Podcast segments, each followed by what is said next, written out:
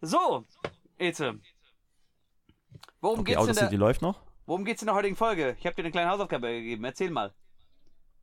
Ja, in der heutigen Folge geht es um ein extravagantes Spiel, was mit jede Menge Plot-Twist aufwartet. Und das ist auch das heutige Thema. Plot-Twists, die schockiert und beeindruckt haben. Genau. Und äh, in der ersten Hälfte beschäftigen wir uns mit einem Spiel, was mich gebrochen hat, selig. Wer meine Let's Plays dazu verfolgt hat, der weiß das auch. Oder in meiner Solo-Podcast-Folge demnächst auch was zu hören bekommt. Wobei, das ist, glaube ich, jetzt die übernächste Folge, weil ich habe ein paar vorher aufgenommen und ich wollte die jetzt der Reihenfolge noch abarbeiten. das kann man hier aber auch mal kurz erwähnen. Oh? Ja. Und, genau, es geht auf jeden Fall auch um Plot-Twists. What the fuck Momente, incoming. Ganz wichtig, ich sage das jetzt hier vorweg, ich habe es in der Folge auch mehrmals erwähnt. Achtet diesmal bitte auf die Shownotes. Wir haben reingeschrieben, die Spiele, über die wir uns in dieser Folge unterhalten werden, weil für den einen oder anderen wird es ab der zweiten Hälfte massive Spoiler hageln. Und wir wollen natürlich niemanden die Vorfreude auf etwaige Spiele, die man vielleicht noch nicht nachgeholt hat, nehmen. Das heißt, ab, das ist ungefähr die 48-Minuten-Marke, weiterhören auf eigene Gefahr. Gut gesagt. Und ansonsten wünschen wir euch jetzt viel Spaß mit den Kack- und Sachgeschichten von EC Hischl. Nein, mit zwei Halunken. das ist geil, so ein Soundeffekt eingebaut.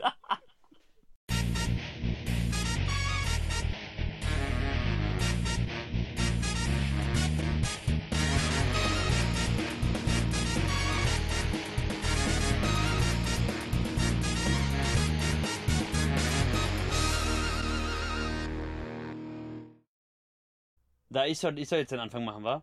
Ich bin heute so, Ja, mach am besten. ich bin heute so kreativlos. Ich bin noch voll müde wegen gestern. Ich war wieder auf dem Konzert. Und äh, ich weiß nicht, ob du das gesehen hast in meinem Status. Es war richtig cool. Äh, kennst du Saltatio Mortis? Pff, nee. Nee, sorry. Okay, äh, Folk Folklore-Band, Mittelaltermusik. Und äh, der Sänger ist am Ende in den Moshpit mit reingesprungen und ich bin mit dem zusammen rumgesprungen, rumgehüpft. Ich habe auch ein äh, kurzes Selfie-Video mit dem gemacht. Das war so cool. Während er gesungen Hm, hat. scheint ein cooler Typ zu sein. Das ist ein richtig cooler Typ. Okay, da muss ich dir nach dem Podcast unbedingt was von denen zeigen. Aber ähm, Musik ist auch vielleicht eine passende Überleitung. Deswegen, I gute wie und willkommen zurück zu einer neuen Folge von Zwei zockende Halunken. Ich merke, je öfter wir das sagen, oder ich je öfter das in den Mund nehme, desto besser geht es auch ähm, von der Zunge. Das muss man Ah. halt noch ein bisschen üben, ne? Weil das, alte sitzt noch so drin, ne? Und äh, ich habe gemerkt, indirekt ha- handle ich meine Rohdateien immer noch unter dem alten Label. Mal gucken, wann da der Umstieg kommt. Verwechslungsgefahr besteht. Mm, ja, wobei nicht mehr so großartig, weil ich fand, der alte Name hatte ja auch sehr viel Ähnlichkeit mit dem alten Namen von meinem Solo-Podcast. Ne? Wenn du weißt, was ich meine. Mhm. Gut. Ja, ähm, es sind wieder mal circa drei bis vier Wochen in Land gezogen, also äh, bis das hier hochgeladen ist, weil ich glaube, wir sind jetzt diesmal wirklich nur knapp zwei Wochen nach der vorherigen Folge dran. Die haben wir ja auch ein bisschen spät vor knapp aufgenommen, aber ich finde immer so zwischen ähm, äh, Mitte und dem 20. herum, 25. herum eines Monats ist eigentlich ein ganz gutes äh, Zeitfenster. Damit wir auch genug Vorlauf haben für die nächste, weil die ja die Jahresabschlussfolge ist. Ah, die Deswegen- nächste, die wird richtig wild. Die wird wieder richtig wild. Die wird auch wieder schön lang, das sehe ich jetzt schon kommen. Commander Dave. Ja, Commander Dave. Ich schwöre dir, man muss eigentlich mal ein Bingo führen oder eine Strichliste führen für alle diversen Nicknames, die du für alle Leute raushaust. ja. ja, und äh, so Flash Crash natürlich, ne? Super Flash Crash, Grandmaster Flash, was du da alles schon hattest. Serious, Serious Dave finde ich immer noch sehr charmant, einer meiner Favoriten. Ja, das, das, ja, das kam auch so spontan, deswegen ist es wahrscheinlich so genial. Gut, bevor wir starten, Eze, das ist ja was, was wir beim letzten Mal noch eingeführt haben. Wie ist es dir ergangen seit dem letzten Mal? Was hast du so getrieben? Was hat dich umtrieben? Äh, ja, ich bin, ähm, ich, ich werde es jetzt mal bei Gaming erstmal belassen, weil so privat ist jetzt nicht viel bei mir Nö, passiert. es äh, ist auch mehr Fokus Gaming. Deswegen, ja, ich habe äh, Star Wars Jedi Survivor beendet. Okay? Ich werde da ein bisschen mehr ins Detail gehen, wenn wir dann den Jahresabschluss machen. Mhm. Ist auf jeden Fall ein verdammt geiles Spiel. Spoiler. Und habe jetzt mit Assassin's Creed gestartet, mit dem neuen. Mit dem Mirage? Hm, ich finde es bislang echt sehr gelungen. Ich Ja. habe äh, Spaß an dem Spiel. Äh, Obwohl es ja eigentlich, glaube ich, was ich so mitbekommen habe, ein bisschen verschrien wurde, ist von der Kritik her auch, ne? Also so von wegen, äh, wie heißt der Bassett, Bayet, Äh, Bayek? Bassin. Bassett, dass der ein bisschen wonky läuft und äh, dass er sich langsamer anfühlt als alle anderen Vorgänger Assassinen. Ja, das Parcours ist, ist wirklich ein bisschen clunky, aber ich denke mal, ich bin noch nicht weit Okay. genug, um das jetzt final zu beurteilen. Alles klar. Aber erster Eindruck Bock. ist, als äh, wenn, wenn, wenn jemand wie EC Hichel als Assassin's Creed Veteran und auch ein sehr kritischer Spieler, kann man ruhig mal sagen, ist gar nicht so negativ gemeint, ne? Wenn äh, du dem eigentlich schon so ein ähm, Signal drauf gibst, ja, ist spielbar, gefällt mir, dann äh, ist das durchaus was wert, was Assassin's Creed betrifft. Ja, ich bin mal echt gespannt, Ja. wie es wie es beendet wird. Aber ich habe Bock auf mehr. Gut, sonst noch irgendwas, was du äh, gamingmäßig uns mitteilen magst? Oder Mm, generell ja. irgendwas anderes? Tatsächlich, Ja? gut, dass du nochmal das eingeworfen hast. Im letzten Podcast hatten wir über Resi gesprochen. Ja? Und da hatte der gute Flash Crash ja auch gesagt, dass er den DLC zu Resident Evil 4 gerade spielt. Und das Mhm. tue ich auch. Und alter Falter ist der schwer. Heilige Scheiße. Boah, also in dem letzten Boss, da hatte ich echt zu knabbern. Ich merke auf jeden Fall indirekt, wie ihr mir versucht, hier die ganze Zeit Horror in den Rachen zu schieben. Sei es jetzt hier bei Spielen, hauptsächlich Resident Evil, als auch bei Backstreet Brothers. Gefühlt haben wir bisher bis auf eine Ausnahme nur über Thriller und Horrorfilme gesprochen. und es wird auch nicht besser in nächster Zeit, habe ich das Gefühl. Wobei der recht, äh, recht actionlastig ist, der DLC. Okay. Aber er ist richtig scheiße schwer. Heilige Sch Oh Mann. Boah, hatte ich dazu knabbern. Reden wir hier schon von From Software Schwierigkeiten oder ist es noch Gut, ich bin auch eher ein Idiot, ich spiele es halt Ach auch so. auf Veteran, aber ich finde, solche Spiele muss man. Da muss man auch irgendwie leiden. Du, da fällt mir ein, das hat auch schon ein bisschen was damit zu tun mit dem, was, wie ist es uns ergangen in äh, Gaming. Ich habe ja äh, ein Spiel beendet, was ja heute auch im Zentrum stehen wird, äh, endlich mal Mhm. nach Jahren. Boah, Und ich wollte jetzt ein gespannt, du anderes, dazu sagst. ich wollte jetzt ein anderes JRPG wieder aus der Pause rausholen. Und das Problem ist, ich habe das Spiel verlegt. Ich finde es nicht mehr. Es ist nicht mehr in seiner Hülle drin. Ich weiß nicht, wo ich das hin habe. Ich wollte nämlich so gerne Strange of Paradise mal jetzt weiter aufnehmen, weil ich auch das nämlich auf Hm. höchste Schwierigkeitsstufe geschaltet habe. Und ich habe da auch schon, als ich angefangen hatte zu zocken, auch schon mit mir selber geflucht habe, gesagt, ja, warum bin ich so ein Idiot und schalte es auf so eine hohe Schwierigkeit? Kein Wunder, dass ich dann an Bossen zwei, drei Stunden sitze.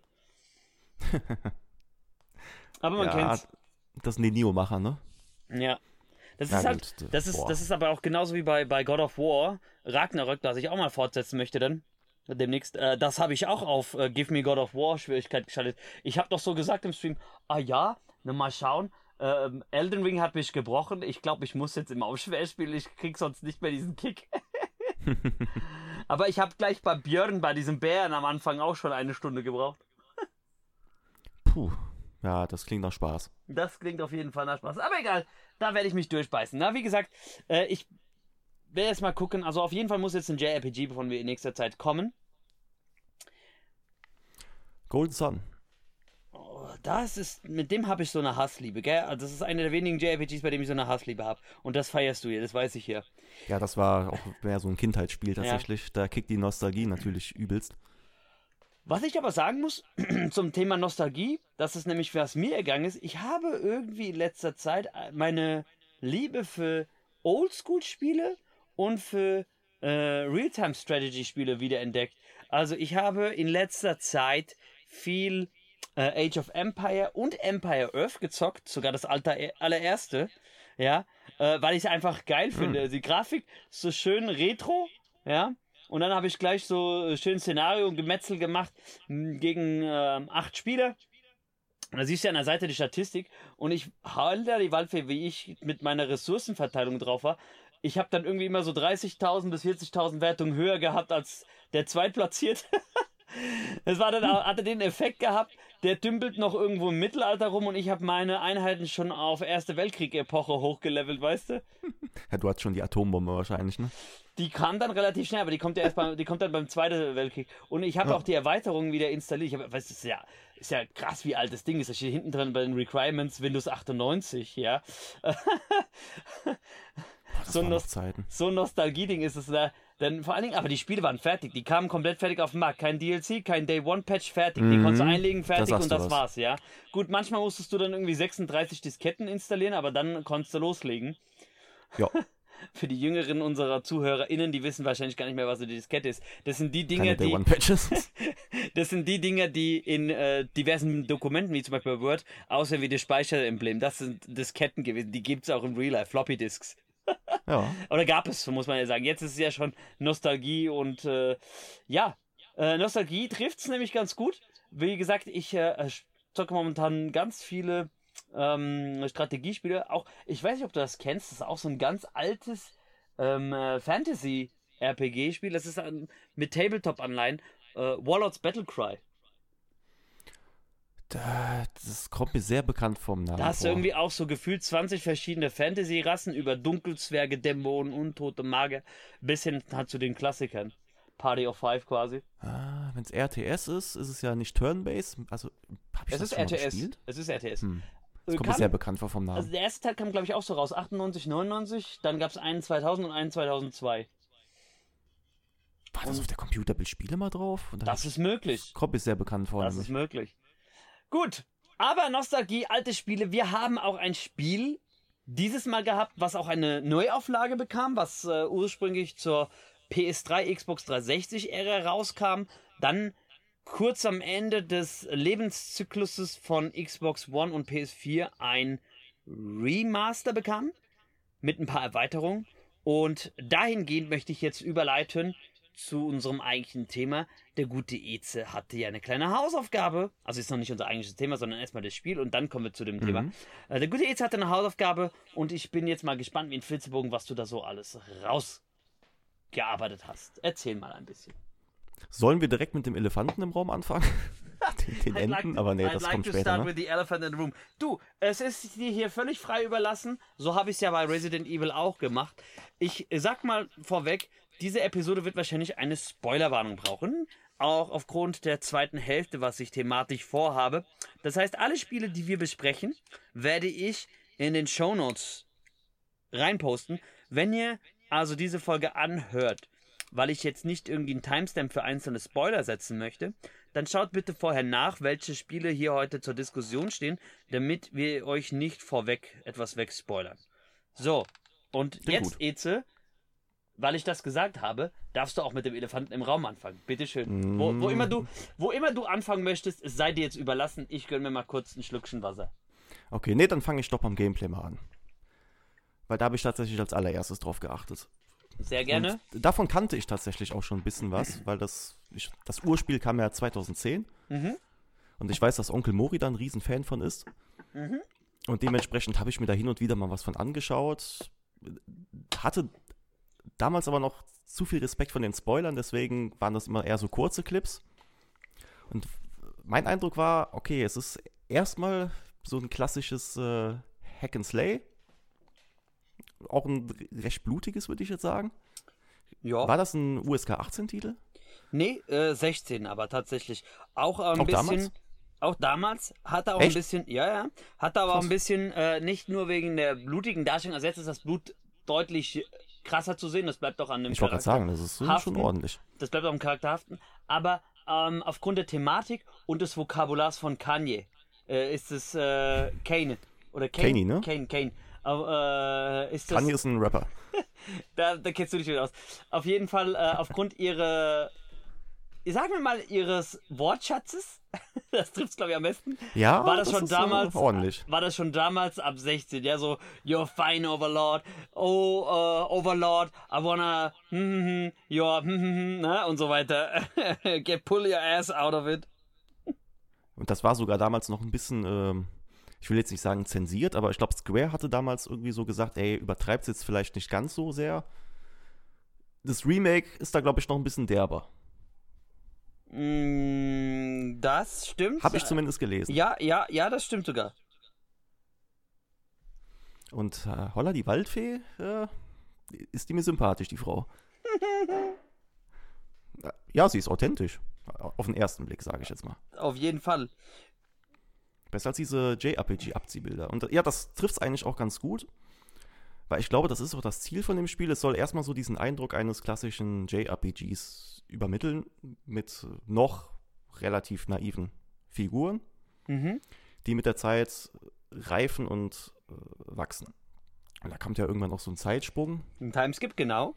Ich glaube, es wird oft auch mit Kingdom Hearts verglichen, zumindest so in den ersten Stunden, weil es doch sehr, ja, sehr, sehr romantisch, sage ich jetzt mal, ist. Mhm.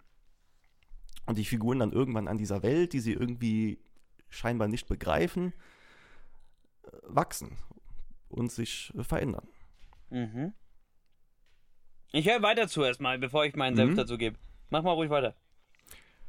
Ich musste an vielen Stellen tatsächlich erstmal überlegen, okay, das könnte glatt von einem Hideo Kojima sein, weil da sind sehr viele krasse Sachen drin. Also ich konnte mich an 2D-Abschnitte erinnern, an mhm. Top-Down-Sachen, wo ich das Gefühl hatte, okay, ist das jetzt ein Diablo? Mhm. Gab es da auch einen Schleichabschnitt oder verwechsel ich das jetzt gerade mit Deadly Premonition? Es gab einen quasi Schleichabschnitt, also es gab einen äh, relativ großen Tempel, Tempel der Prüfung, ein Sandtempel, und in jedem Raum wurde dir eine andere Prüfung auferlegt. Also einmal zum Beispiel darfst du nicht getroffen werden, einmal darfst du nicht mit deiner Waffe schlagen, beim nächsten Mal darfst du keine Magie verwenden und einmal musstest du den, glaube ich, auch ungesehen durchqueren. Also es gab Ähnlichkeiten, ja? Ah, okay, Durchaus gute Beobachtung, Ete. Hätte ich jetzt gar Ja, nicht genau. auf dem Schirm gehabt. Also ich glaube, das Spiel gibt auch echt genug her, dass wir da irgendwann mal vielleicht nochmal das irgendwo noch mal an einer anderen Stelle mit Blick auf einen ganz gänzlich anderen Aspekt werfen können, als das, was ich jetzt eigentlich für heute vorgesehen habe, sage ich mal so. Ja, da komme ich noch gleich zu, Gerne. bei dem, bei dem E-Ende, was auch, glaube ich, Remake-exklusiv ist. Aha. Genau, das ist fürs Remake exklusiv. Und kann es sein, dass der Entwickler irgendwie eine, eine Vorliebe für, wie nennt man, für Shoot'em Ups hat, wo überall Kugeln und Salven umherfliegen? Weil ich hatte das Gefühl, das sind st- ständig irgendwelche roten Kugeln, denen du ausweichen musst.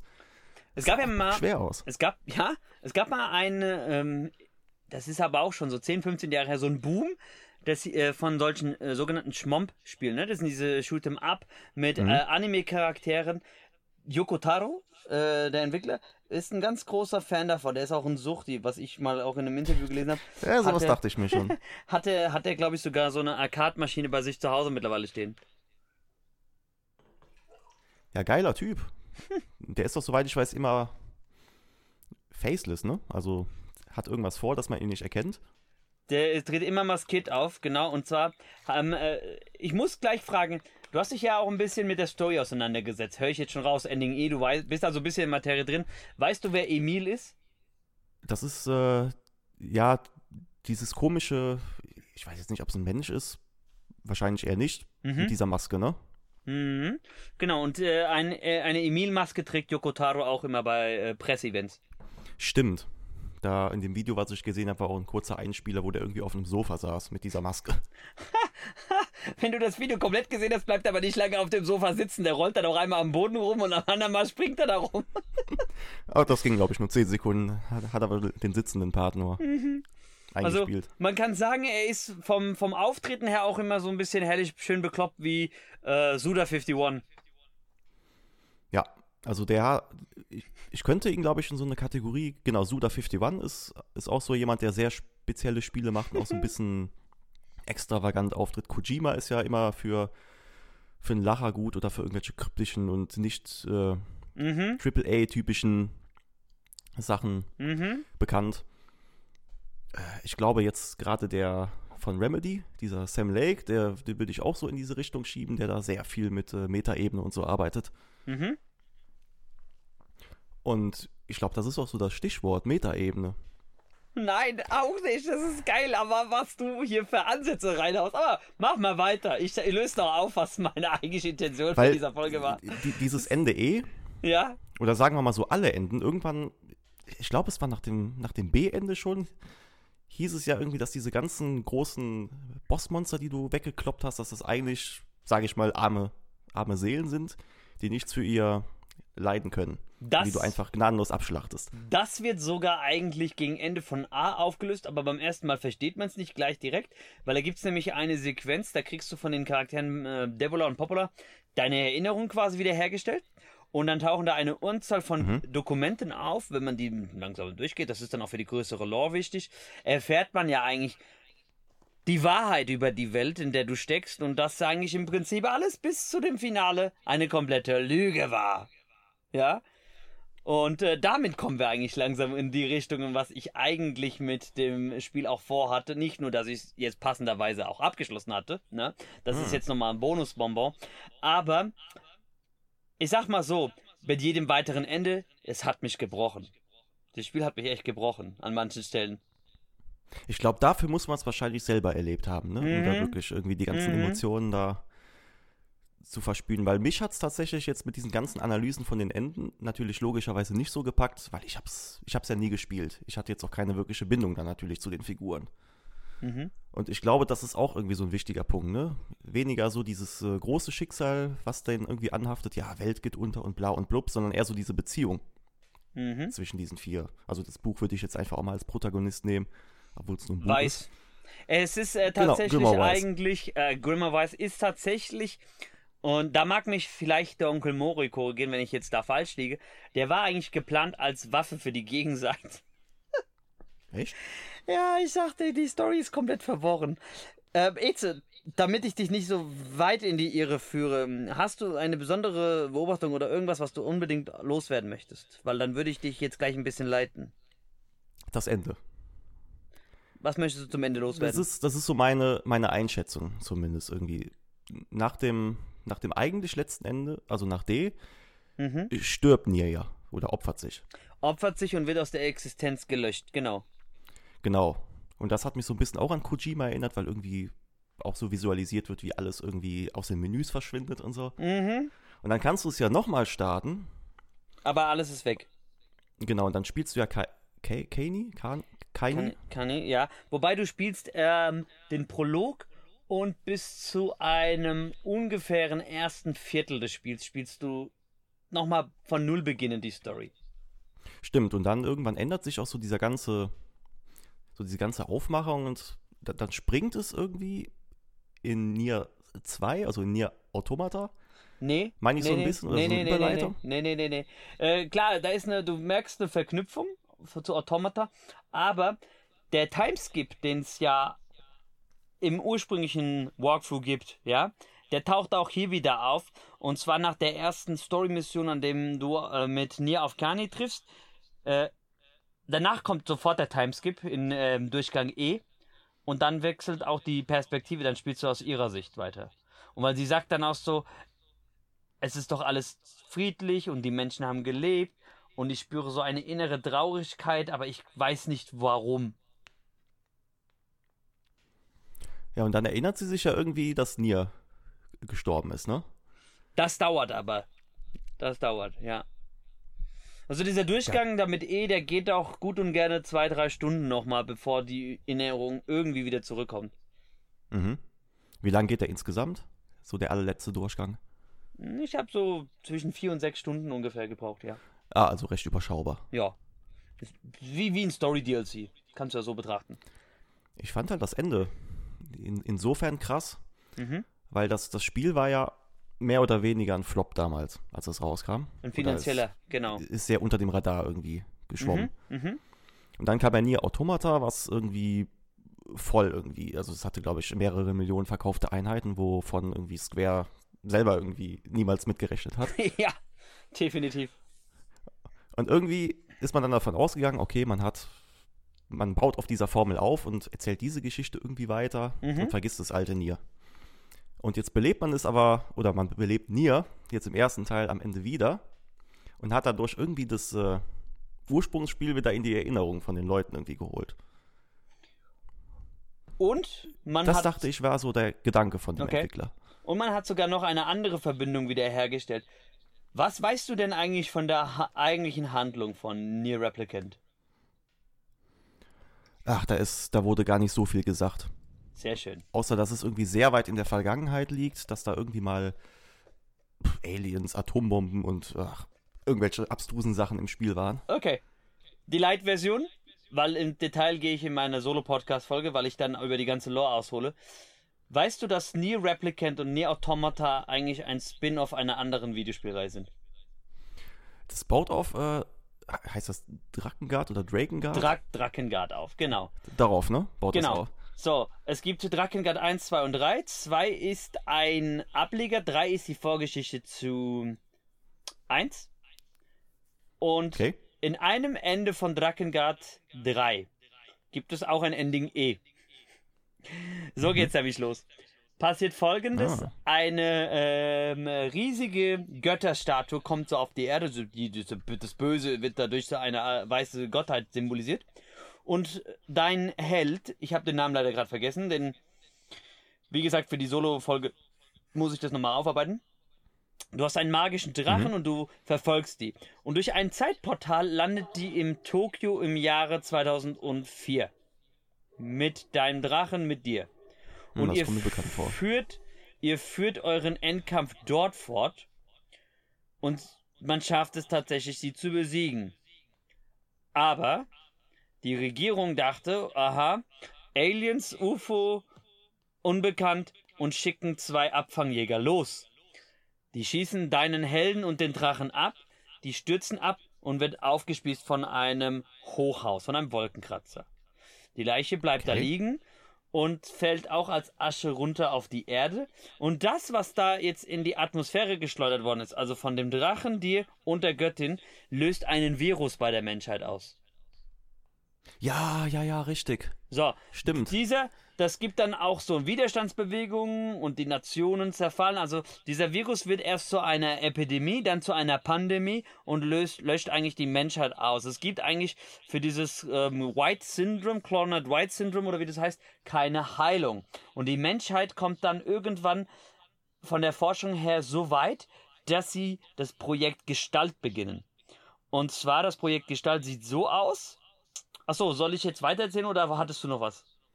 Ja, nö, hau raus. Okay. Das Projekt Gestalt sieht so aus, dass man die Seelen von den Hüllen von den Menschen trennt. Und zwar sie quasi wie eine Art konserviert, dass die Seelen separat von den Hüllen leben. Die Hüllen werden dann einfach als Replikanten weiter fortgeführt, ja, bis sie in einer Welt ankommen, in einer Zeit ankommen, in dem dieses Virus ausgestorben ist.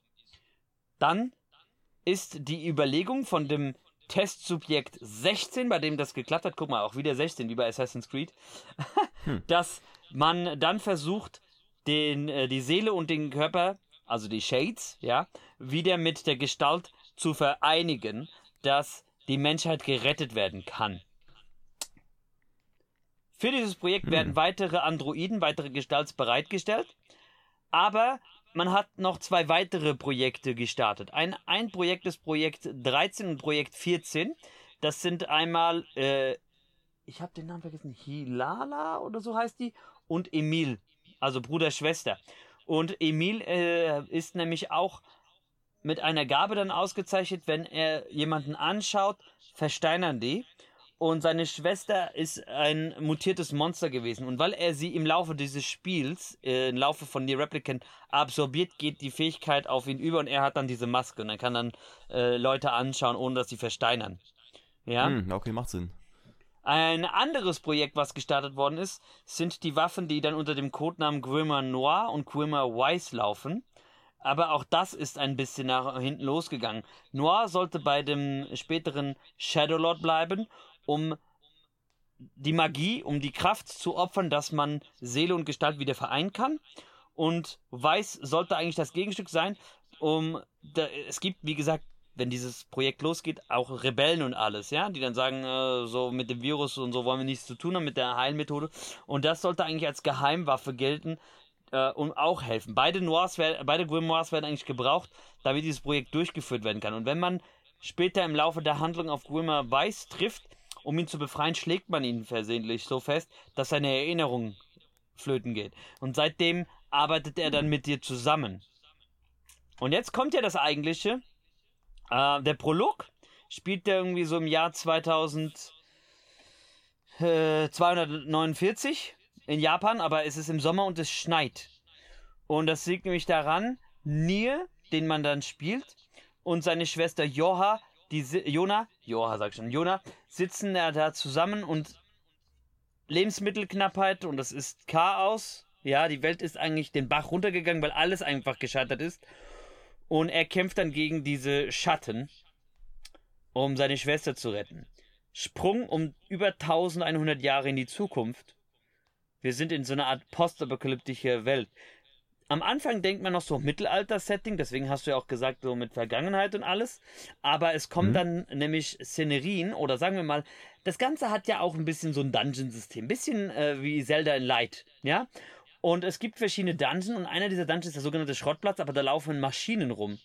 Roboter, die immer noch laufen, die aber jetzt eigentlich schon verrostet sind eigentlich zerschrottet gehören, die aber immer noch ihren alten Programmiercode lau am Laufen lassen. Wir müssen diesen Platz verteidigen, wir müssen die Menschheit bewahren, wir müssen alle Eindringlinge ausschalten. Das sind so die drei Direktiven, die durch deren Programm laufen. Das heißt, weil man da nämlich in diesen Schrottplatz kommt, wird man auch direkt angegriffen von denen. Ja? Nur mal ein Beispiel. Mhm. Und anhand dieses Schrottplatzes siehst du, also es ist ähnlich wie bei Star Wars zum Beispiel. Das spielt ja eigentlich in der Zukunft, aber wir blicken eigentlich schon wieder von der Zukunft in die Vergangenheit zurück. Die Technologie, obwohl zukunftsgewandt, ist schon wieder veraltet. So kannst du es dir ungefähr vorstellen. Und genauso ja. ist es mit der Technologie eigentlich auch, die Near Replicant vorkommt. Die wissen von Gegenständen, von Begriffen, die man eigentlich so, obwohl der Großteil wie ein Mittelalter-Setting aussieht, es ja gar nicht gab. Ja. Und hier kommt das eigentliche Spiel äh, eigentlich zu Trage, wann eigentlich Near Replicant spielt. Das spielt in dieser Zukunftsversion. Es ist eigentlich eine postapokalyptische Welt alle Leute, die da rumlaufen, sind Gestalten, sind, nee, Quatsch, sind Replikanten. Das sind einfach nur seelenlose Hüllen. Die haben ja. zwar mittlerweile ein eigenes Unterbewusstsein entwickelt, aber das sind keine Menschen. Und der eigentliche Auftrag war, wäre gewesen, den äh, Shadowlord mit den Noirs, mit Jona und Nier, also mit den Gestalten von den beiden, zu vereinigen um die Menschheit wiederherzustellen. Die zwei Androiden, die diesen Job hatten, waren Devola und Popola, die aber in ihrer Aufgabe komplett versagt haben. Man hätte einfach diese Spiele hätte man schnell lösen können. Die hätten einfach nur mal einen runden Tisch machen müssen, sich zusammensetzen müssen, hätten sagen müssen, so ist es, Erinnerung wiederherstellen, dann wäre die Problematik gar nicht gegeben. So aber ist es nämlich so, dass die, die, die Schatten sich immer weiter verbreiten, weil das sind ja die eigentlichen Menschen, die können aber nicht aus ihrer Hülle raus, die können sich nicht ausdrücken, die können nicht sagen, wir sind Menschen, bitte tu uns nichts. Und Nier denkt einfach nur, klassisch Schwarz-Weiß-Denken, meine Schwester ist vom Shadow Lord entführt worden, ich muss sie zurückholen. Alle, die mir in die Quere kommen, werden platt gemacht. Ja, das ist so dieses klassische Videospielmäßige einfach, ne? Ganz genau. Bis dann natürlich dieser Endpart kommt. Man betritt ja auch das Schloss des Shadowlords und da sitzen zwei mechanische Tauben und die fragen dann auch so Sachen, so eine richtig philosophisch klingende Stimme. To whom may I speak? Why was humanity extinguished? Und das war das erste Mal, als ich das beim Durchgang A hatte, dass ich dachte, hä? Die Menschheit ist doch hier, was soll der Scheiß? Darts hat am Anfang mehr Fragen aufgeworfen als Antworten geliefert. Die Antworten kommen nach und nach über die anderen Endings und weil man sich dann anfängt, intensiver mit dieser Lore zu beschäftigen. Und was ich finde, was so richtig das Salz in die Wunde reibt von Yokotaro, ist der Durchgang ab Durchgang B. Du verstehst, was die Schatten sagen und du bist trotzdem aggressiv ihnen gegenüber. Und ab Durchgang B gibt es auch noch zusätzliche Cutscenes bei jedem Boss. Du erfährst von allen die Hintergrundgeschichte. Die sind alle sautragisch. Theoretisch dürftest du eigentlich keinem von denen Leid zufügen. Aber, weil am Ende dann Jona ist schon wieder mit ihrem menschlichen Körper vereint, ne, ihre Seele und ihr Körper. Und die sagt dann nämlich mhm. am Ende von, von den meisten Durchgängen. Bei so einem extravaganten Titel macht es natürlich Sinn, etwas von einem Film, äh, Spiel-Soundtrack zu nehmen. Jetzt beinahe Film-Soundtrack gesagt, weil ich noch so drin bin von den Action Brothers. Und äh, wir nehmen einfach vom Overlord die Main-Theme, die in seinem Schloss während des Endkampfes spielt. Das drückt so einerseits das Melancholische, dieses Endgültige auch aus, vereinbart den Plot-Twist, aber auch mit ein bisschen Funken Hoffnung für unsere Protagonistin. Und ja, ich denke damit, weiter geht's im Programm.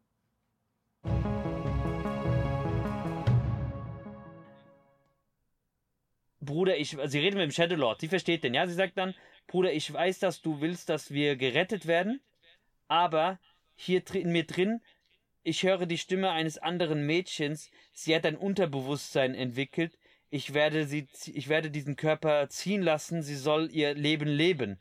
Das heißt, Jona, als eigentlich einer der letzten weiblichen Überlebenden der Menschheit, opfert sich und geht. Puh. Und du kämpfst am Ende gegen den Shadowlord und der Shadowlord bist du selbst eigentlich. Das war ein richtiger Mindfuck für mich. Weil am Ende ist es wirklich so, der Shadowlord ist deine Seele und Nier selbst ist deine Gestalt. Die hätten eigentlich zusammen verbunden werden müssen, um die Menschheit Hm. zu retten. Und wenn man den Shadowlord am Ende besiegt, hat man die Menschheit verdammt, weil ihr wart die letzten beiden, die die Menschheit hätten retten können. Dadurch, dass du eigentlich im Anführungszeichen der Gute, was ja eigentlich jetzt nicht mehr stimmt zu dem Zeitpunkt, siegst, verliert die Menschheit. Point Ja, of no das- return. Das war halt damals wahrscheinlich einzigartig. ne? Mittlerweile haben das ja mehr Spiele aufgegriffen, dass man eigentlich, sage ich mal, vermeintlich gut handelt, aber in Wirklichkeit alles nur noch schlimmer macht. Ja, gab es nicht sogar so ein, so ein Indie-Spiel, Raid oder sowas? Wo du, wo dann auch Raid, am Ende, genau. Genau, wo am Ende auch rauskommt, du bist eigentlich der Overlord und die anderen sind die Ja. Guten und so, ja, ja. Das äh, ist auch mittlerweile auf, in, in anderen äh, Kreisen der medialen Popkultur sehr beliebt. Man siehe Attack on Titan, ja. Äh, ich weiß nicht, wie sehr du da in der Materie drinsteckst, Eze, In aber dem Anime gar nicht. Okay. Bis zum Ende der dritten Staffel, mein Spoiler, ja, dachte man, okay, es ist alles klar. Menschheit gegen Titan, gut und böse, die Seiten sind geklärt. Dann betreten unsere Heldengruppe einen geheimnisvollen Kellerraum, der ihnen eigentlich erklärt, wie die Welt außerhalb ihrer Mauer aussieht. Und ab danach war alles nur noch ein What the fuck. Hm, okay. Und genau so verhält es sich hier in diesem Spiel auch. Du spielst, also beim ersten Durchgang kann man so doch schon so locker 60, 80 Stunden brauchen, je nachdem, wie viel Nebenquests du noch mitnimmst. Und dann kriegst du so in den letzten zwei, drei Stunden an den Latz geknallt, ja, du bist der Böse. Ja, ja, das ist, das muss man erstmal verdauen. Ein, ein, ein anderes ähm, Element, was ich auch sehr, sehr tragisch fand. Man kommt so um die Mitte herum in ein Wüstenreich. Und äh, das heißt Fassade. Fassade, ja? Und die Mhm. sprechen äh, einen sehr komischen äh, Akzent. Das klingt entfernt wie, wie sich vielleicht Japanisch in ein paar hundert Jahren weiterentwickeln würde. mhm, okay. Und auf dem Weg in diese Wüstenlandschaft läufst du Wölfen über den Weg, die erstmal aggressiv sind. Und etwas später läufst du Schattenwölfen über den Weg. Und dann kommt nämlich ab Durchgang B eine neue Cutscene dazu und du hörst ja die Schatten, aber du reagierst ja nicht drauf. Das ist es ja, ne? Dem Spieler wird präsentiert, was die Schatten dann sagen oder denken. Dieses Hoje. Weißt du, dieses Flüsterton, ja, der wird ja übersetzt am oberen Spielrand Ah, kommt okay. nämlich raus, das war wohl mal eine sehr blühende grüne Landschaft und die Menschen haben mit den Tieren in Einklang gelebt, aber jetzt greifen die Menschen sie an und töten sie und deswegen kommen die Wölfe und töten dann nämlich bei der Hochzeit die ähm, angebo- äh, die, die zukünftige Königin von dem König von Fassad. Also es ist so ein richtiges brutales Szenario, weil Puh. einfach so eine Blutfede im Raum steht. Du hast mich getötet, also töte ich einen, du hast meine Angehörigen getötet, also töte ich einen Angehörigen von dir. Das geht wirklich so hin und her. Ah, das ist, hart- das ist hart. Richtige Rache-Story. Und was, was auch richtig hart ist, fand ich auch beim äh, Durchgang B, ab Durchgang B, wenn man in das Schloss des äh, Shadow Lords kommt, ja, dann sind da Geister, die zu einem Walzer tanzen. Und die Melodie ist auch sehr melancholisch. Und es lässt so quasi Mhm. so ein bisschen. Also wenn du das Lied das erste Mal hörst, du hast das Gefühl, wenn du das hörst, das lässt dich so an frühere, bessere Zeiten erinnern. Ja, genau so ist es aufgebaut. Und Ja, ich äh, glaube, das will er wahrscheinlich, ne? bitte? Das will der Entwickler wahrscheinlich. Das will der Entwickler wahrscheinlich. Und äh, Kanye sagt dann nur Bunch of Assholes. Und ähm, während diese Schatten da, äh, während diese, die Geister im Walzer tanzen, verwandelt sich immer ein Pärchen in Schatten und greift dich an. Und ab dem Durchgang B hörst du ja, was die sagen. Dann sagen die nämlich, verschwinde, ihr sollt nicht hier sein, hört auf anzugreifen. Und dann gibt's noch so lauter kleine Schatten. Dann sagt der eine, nein, lasst sie in Ruhe, das sind nur Babys, sie wissen nicht, was sie tun, sie wollen uns euch nicht Böses, hört auf, sie zu töten. Und dann sagt der äh, große Schatten zu den Kleinen, bitte geht doch, verlasst das Ganze hier. Und dann sagt, sagen die Kleinen, nein, wir wollen hier bei dir bleiben. Also es ist echt sehr, sehr traurig auch. Eigentlich, wenn du mal, äh, weil mit jedem, mit jeder Tat, die du begehst, begehst du Genozid an der Menschheit. Ja, man wird praktisch dazu gezwungen, es trotzdem zu tun, ne? Ja, ganz genau. Was interessant ist, das habe ich bei Durchgang E bemerkt, am Anfang greifen dich die Schatten gar nicht an. Du kannst theoretisch an den allen vorbeirennen. Natürlich irgendwann durch Bosskämpfe würde man dann forciert werden, aber die Schatten, die in der freien Welt rumlaufen, die werden erst dann aggressiv und auch bleibst auch dann für den Rest des Spiels, wenn du das erste Mal sie attackierst. Wahrscheinlich, weil Kai, Kai nie es nie getan hat vorher, ne? bei ihr ist ja nochmal so eine Besonderheit, sie ist ja quasi ein defekter Replikant, weil in ihr lebt ja schon ein Schatten drin, der aber Tyron heißt und der gegen sie arbeitet. Hm, okay. Du hast ja bei dem Ending, ich weiß nicht, was du dir für die über die Endings, äh, was eine Quelle war, wo du dich informiert hast, weil da ist nämlich. Ein Analysevideo. Ah, okay. Weil er sagt dann nämlich, ähm, ab dem äh, Durchgang C hört man den Tyron hin und wieder, ja. Der hat auch so eine richtig äh, rotzfreche, aber auch so ein bisschen diabolische Stimme. Der sagt dann so, Sunshine, du will, you wanna kill them all. Let's kill them. Ja. Und dann am Ende sagt er dann, ist das erste Mal, dass der Nier so wirklich einen Schatten auch realisiert, dass er die verstehen kann. Redet er nämlich mit dem. Und dann sagt er, I want to save her. Ja. Und dann kommt von ihm nur, well, there is a chance to save her, but that would mean you erase yourself. Weißt du, das ist dann dann, wo er aus der Existenz verschwindet. Das erinnert mich an eine gewisse Stimme, die auch mit dir selbst gesprochen hat. Penumbra? Mhm. Das ist aber übrigens auch, auch so reißerisch. interessanter Kniff, den auch viele Autoren machen, so wenn du den, diesen ähm, antagonistischen Ansatz ich musste immer gehen. Halleluja. Was auf einmal. Ich bin auch müde von dem Konzert gestern. Äh, ja, alles gut. Das passiert. Ich habe noch zwei im November. So. Läuft. Läuft. Ähm, und noch vier insgesamt in diesem Jahr. Äh, wo war ich, wo war ich Genau. Das ist ja auch so ein interessanter Kniff, wenn du nicht diesen rein guten oder diesen rein bösen Charakter hast und dann hörst du trotzdem immer so diese Stimme des Gewissens oder des Zweifels, der dann dir die ganze Zeit versucht, was einzubläuen. Ja. Ja, das, ja? ist ein, wirklich ein interessanter Kniff. Das, da kann man so ein bisschen entgehen, dass man als wenn man jetzt so einen grauen Charakter hat, der jetzt keine klare Seite hat, der muss ja dann immer nachvollziehbare Gründe für alles haben. Mhm. Aber tatsächlich nochmal ein kleiner Nebenpunkt, den ich abschließend zu dem Spiel sagen will, und dann leite ich nämlich zu dem über, warum du das dir heute anschauen solltest. Mhm. Äh, klar, gameplaymäßig lässt es von den Kombosystemen her ein bisschen an Kingdom Hearts erinnern. Ja. Auch plus diesen Schattenwesen finde ich so ein bisschen. Ja, plus Plus halt äh, diese ganzen Schmoms, weil du ja diese Shoot'em-up-Passagen auch hast. Ja. Hast du dir was zu dem Soundtrack angehört? Mm, der ist tatsächlich eher so nebenbei gelaufen. Ich fand ihn halt interessant, weil ich so das Gefühl hatte, das ist keine richtige Sprache, die da drin vorkommt. Das ist so eine Fantasiesprache. Eine Fantasiesprache, wobei es gibt Stellen äh, auf Latein. Ich finde schade, dass du dir das nicht so ein bisschen im Detail angeschaut hast. Das habe ich ja beim letzten Mal angedeutet. Weil das Main-Theme ist, das wollte ich nämlich sagen, ist schön im Dur geschrieben und das ist so aufbauend, ja. Und je weiter du in dieses Spiel reinkommst, desto düsterer wird es am Ende. Ähm, die Musik, die Main-Theme vom Shadowlord, ist das Main-Theme in Moll. Mit einem Chor im Hintergrund und der dann auch so sagt, so, wo es so richtig in die Verdammnis geht. Also so, weißt du, diese, wir sind am Abgrund der Menschheit und du hast einfach alles kaputt gemacht. Ja, das ist ja nur, das ist ja nachvollziehbar, ne? Das, ja. Ähm, Moll ist ja immer eher, sage ich mal, düster oder melancholischer. Ja. Letztes abschließendes Fazit, jetzt würdest du dich mit dem Spiel weiter auseinandersetzen in Zukunft oder vielleicht sogar mal selber spielen? Mm, vermutlich nicht.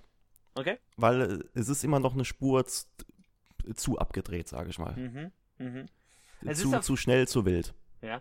Es hat auf jeden Fall seine RPG-Anleihen, weil du ja auch äh, über Rüstung, Waffen-Upgrades ähm, im Prinzip deine Attribute verstärken kannst. Es gibt aber keinen klassischen Talentebaum äh, in dem Sinne, sondern du sammelst dir im Prinzip alles zusammen, was du brauchst. Was ich aber eigentlich im Sinne hatte und warum du ich wollte, dass du dich damit auseinandersetzt. Es ging mir dieses Mal und deswegen habe ich gesagt, liste ich die Spiele auf, über die wir reden heute um Plot-Twists. Gut gemachte Plot-Twists, die man ja, sehr schönes Thema. von weitem nicht kommen sieht unbedingt Und Bonus, wenn sie noch von einer genialen äh, Sehr, Theme- sehr schönes Thema. Von einer genialen Musik untermauert werden. So, Ilse, und damit komme ich nämlich äh, über. Was denn für dich geniale Plot-Twists, die du in Spielen erlebt hast, wo du sagst, nee, echt? Oder die dich haben so sprachlos werden lassen? Die, die auch nicht, nicht so wirklich vorhersehbar waren, aber wo du zum Beispiel auch sagen könntest, also es sind jetzt verschiedene Kategorien, wo du sagen könntest, ich sehe es, wenn ich beispielsweise das Spiel nochmal spiele und dann sehe ich ja diese ganzen versteckten Nuancen, wo ich drauf achten müsste. Mhm. Oder wie man so schön auf Englisch sagt, ähm, Plot Twist I have not seen coming. Ja, das, das ist eine gute Frage. Sch schade einerseits, weil da hätte ich mich, glaube ich, richtig drauf vorbereiten müssen und hätte wahrscheinlich irgendwie eine, eine ganze Seite vollschreiben können. Machen wir irgendwann in der Zukunft vielleicht bestimmt noch einmal. Boah, über einen großartigen Plottwist darf ich momentan gar nicht, gar nicht sprechen. Weil? Ich würde es so gerne, aber du willst das Spiel wahrscheinlich selber noch genießen. Sag mir, welches Spiel es ist und dann sage ich dir, ob es okay ist. Das aktuelle Star Wars. Ich kann das, ich kann das jetzt nicht aufdecken. Das, äh, nein. Das Weißt würde du, deine komplette Erfahrung kaputt machen. würde es das? Absolut. Weil mich hat er richtig fertig gemacht, dieser Plot-Twist. Könntest, So, du, so wie lange nicht mehr. könntest du den vielleicht äh, umschreiben, so dass er nicht zu hart ist, aber du ein bisschen was preisgeben könntest? Boah. Okay, sagen wir es. Okay, ich, ich mache es so. Okay, versuch's. Weil das ist sehr. Das könnte man auf so ziemlich alles beziehen. Äh, Sagen wir es mal so. Der. Ja, ich, ich glaube, das ist okay. Ja, mach jetzt. Ah ja, der so rum. wie, Der Antagonist- Wie ein Pflaster einfach abziehen. Ich sag mal so, der Antagonist, der, der als der absolute Böse aufgebaut wird, Mhm. wo, wo man so denkt, okay, mehr traut man den Entwicklern auch nicht zu, weil es ist von EA, das ist es, das ist es bestimmt. Äh, Mhm. Nein, absolut nicht. Der ist, äh, der ist es bei weitem nicht. Okay. Das Viel ich gut. schlimmer. Das finde ich gut. Sogar viel schlimmer finde ich sogar noch besser. Weil ich, ich finde sowas immer wieder herrlich, wenn du ein Spiel bis zu einem gewissen Grad spielst. Das kam so unerwartet. Ich hätte da, ich hätte da nie mit gerechnet, weil der Vorgänger, okay, da kam irgendwann. Vader darf ich den spoilern? Genau, da kam irgendwann Darth Vader. Das war auch ein sehr geiler Moment. Du darfst Aber übrigens, bevor du. jetzt- Teil, boah. Du darfst jetzt im bricht alles. Prinzip spoilermäßig drauf losreden, habe ich ja schon gesagt, weil ich dann jetzt alle Spiele, die wir erwähnen werden, in die Shownotes packe. Deswegen, äh, wer nicht gespoilert werden will, der sollte da jetzt auf jeden Fall reinschauen, über welche Spiele es heute gehen wird. Mhm. Ab jetzt ist Anhören auf eigene Gefahr. Ja. Kann man ausnahmslos sagen. Ja. Ähm, okay, dann nehme ich mal ein etwas aktuelleres Beispiel. Aber Jedi Survivor ist doch ein aktuelles Beispiel. Nee, also nicht ganz so aktuell. Also ich fand's, fand es richtig hart. Da wurde ich aber leider schon im Voraus gespoilert, aber ich fand es trotzdem übel, das mit ansehen zu müssen. Äh, Last of Us 2? Last of Us 2, genau. Dass Joel in den ersten zwei Stunden schon gestorben ist. Und vor allem wie, das hat echt scheiße wehgetan. Mhm. Das äh, war doch Abby, ne? Genau. Und, und dann haben die Entwickler es ja irgendwie hinbekommen, dass Ellie einem immer unsympathischer wird, weil sie immer mehr abrutscht in diese Gewaltexzesse und in diese Rachegelüste und Abby dann irgendwann so, so ein bisschen davon wegkommt und so ihre eigene Reise erlebt und man am Ende eigentlich mehr auf Abbys Seite ist, ironischerweise. Das Weißt ist ganz du? komisch, aber auch fu- fucking genial. Ich habe bis heute Last of Us 2 nicht gespielt. Aber mir ist es leider auch im Vorfeld so kaputt gespoilert worden, deswegen bin ich jetzt immuner geworden, was das betrifft. Das Spiel lohnt sich, auch wegen dem Gameplay allein schon. Ja, der ist mir schon klar, das höre ich mir irgendwann auch mal nach. Ähm, Aber jetzt musst du eine ich, hätt, ich hätte einen ganz schönen. Ich sage nur drei Worte. Would you kindly? Ähm, Na Nee. komm. ich kann mir Dialoge schlecht merken. Bioshock 1. Ach, der erste. Ich hätte jetzt an Infinite gedacht. Ey, Bioshock in. Okay. Okay, sorry. Also pass mal auf. Bioshock 1 war ein richtig mieser Twist. Aber Bioshock 3, also Bioshock Infinite, das war doch ein richtiger Mindfuck, oder? Das, Ja, an den- kann ich mich noch perfekt erinnern, aber an Bioshock 1, ich, ich weiß den Twist ironischerweise nicht mehr. Obwohl ich Rapture im Kopf äh, komplett auswendig kenne vom Leveldesign. Ähm, Diesen Twist, den müsstest du mir echt nochmal kurz erklären. also, ähm, äh, das war das mit dem. Du sollst doch einen, einen, ähm, du heißt Jack und du sollst einen Typen doch helfen, der sich äh, Atlas nennt. Aber Atlas ist eigentlich Frank Fontaine und das war äh, der Typ, der den Jack manipuliert hat mental über allem, weil der eigentlich der ehemalige Leiter von Rapture war. Dieser kranke Wissenschaftler hat dich eigentlich dahin gelockt unter falschem Vorwand und hat deine Erinnerung manipuliert. Ah, okay. Das Ja? war's. Ganz genau. Äh, damals ein richtig krasser äh, Plot-Twist, hat man so auch nicht vorhergesehen. Und dann kam ja auch noch hinzu, dass ja zum Beispiel diese zwei da im Ruderboot, das ist ja derselbe Charakter aus verschiedenen Dimensionen. Das kam ja auch noch dazu. Mhm. Wenn wir schon dabei sind, okay, nehmen wir Bioshock Infinite.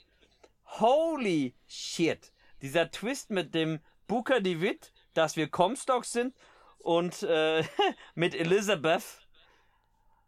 Ich habe mich davon auch immer noch nicht erholt. Ich habe den auch nicht mehr.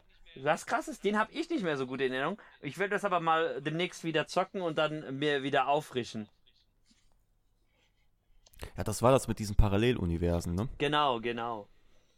Das war. Ja, finde ich generell sehr interessant, diese ganze Many Worlds-Theorie da. Deswegen hat Mhm. mich das voll gehabt. Auch was ich interessant finde, und das ist ein bisschen Meta-Twist, äh, über Red Dead Redemption 1 und 2 verteilt.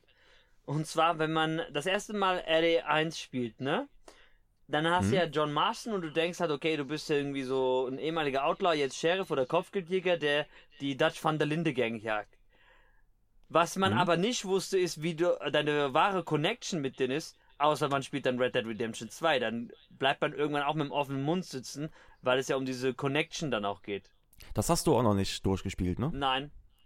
Da finde ich, äh, ja, da darf ich jetzt eigentlich auch nicht drüber sprechen, weil das würde auch deine Erfahrung komplett kaputt machen. Ja, ich weiß, dass Arthur äh, Morgan stirbt an äh, Tuberkulose. Ja, und für mich, also vor allem, wie es, warum es passiert und wie es dem Spieler gezeigt wird, das hat, hat mich schon echt umgehauen.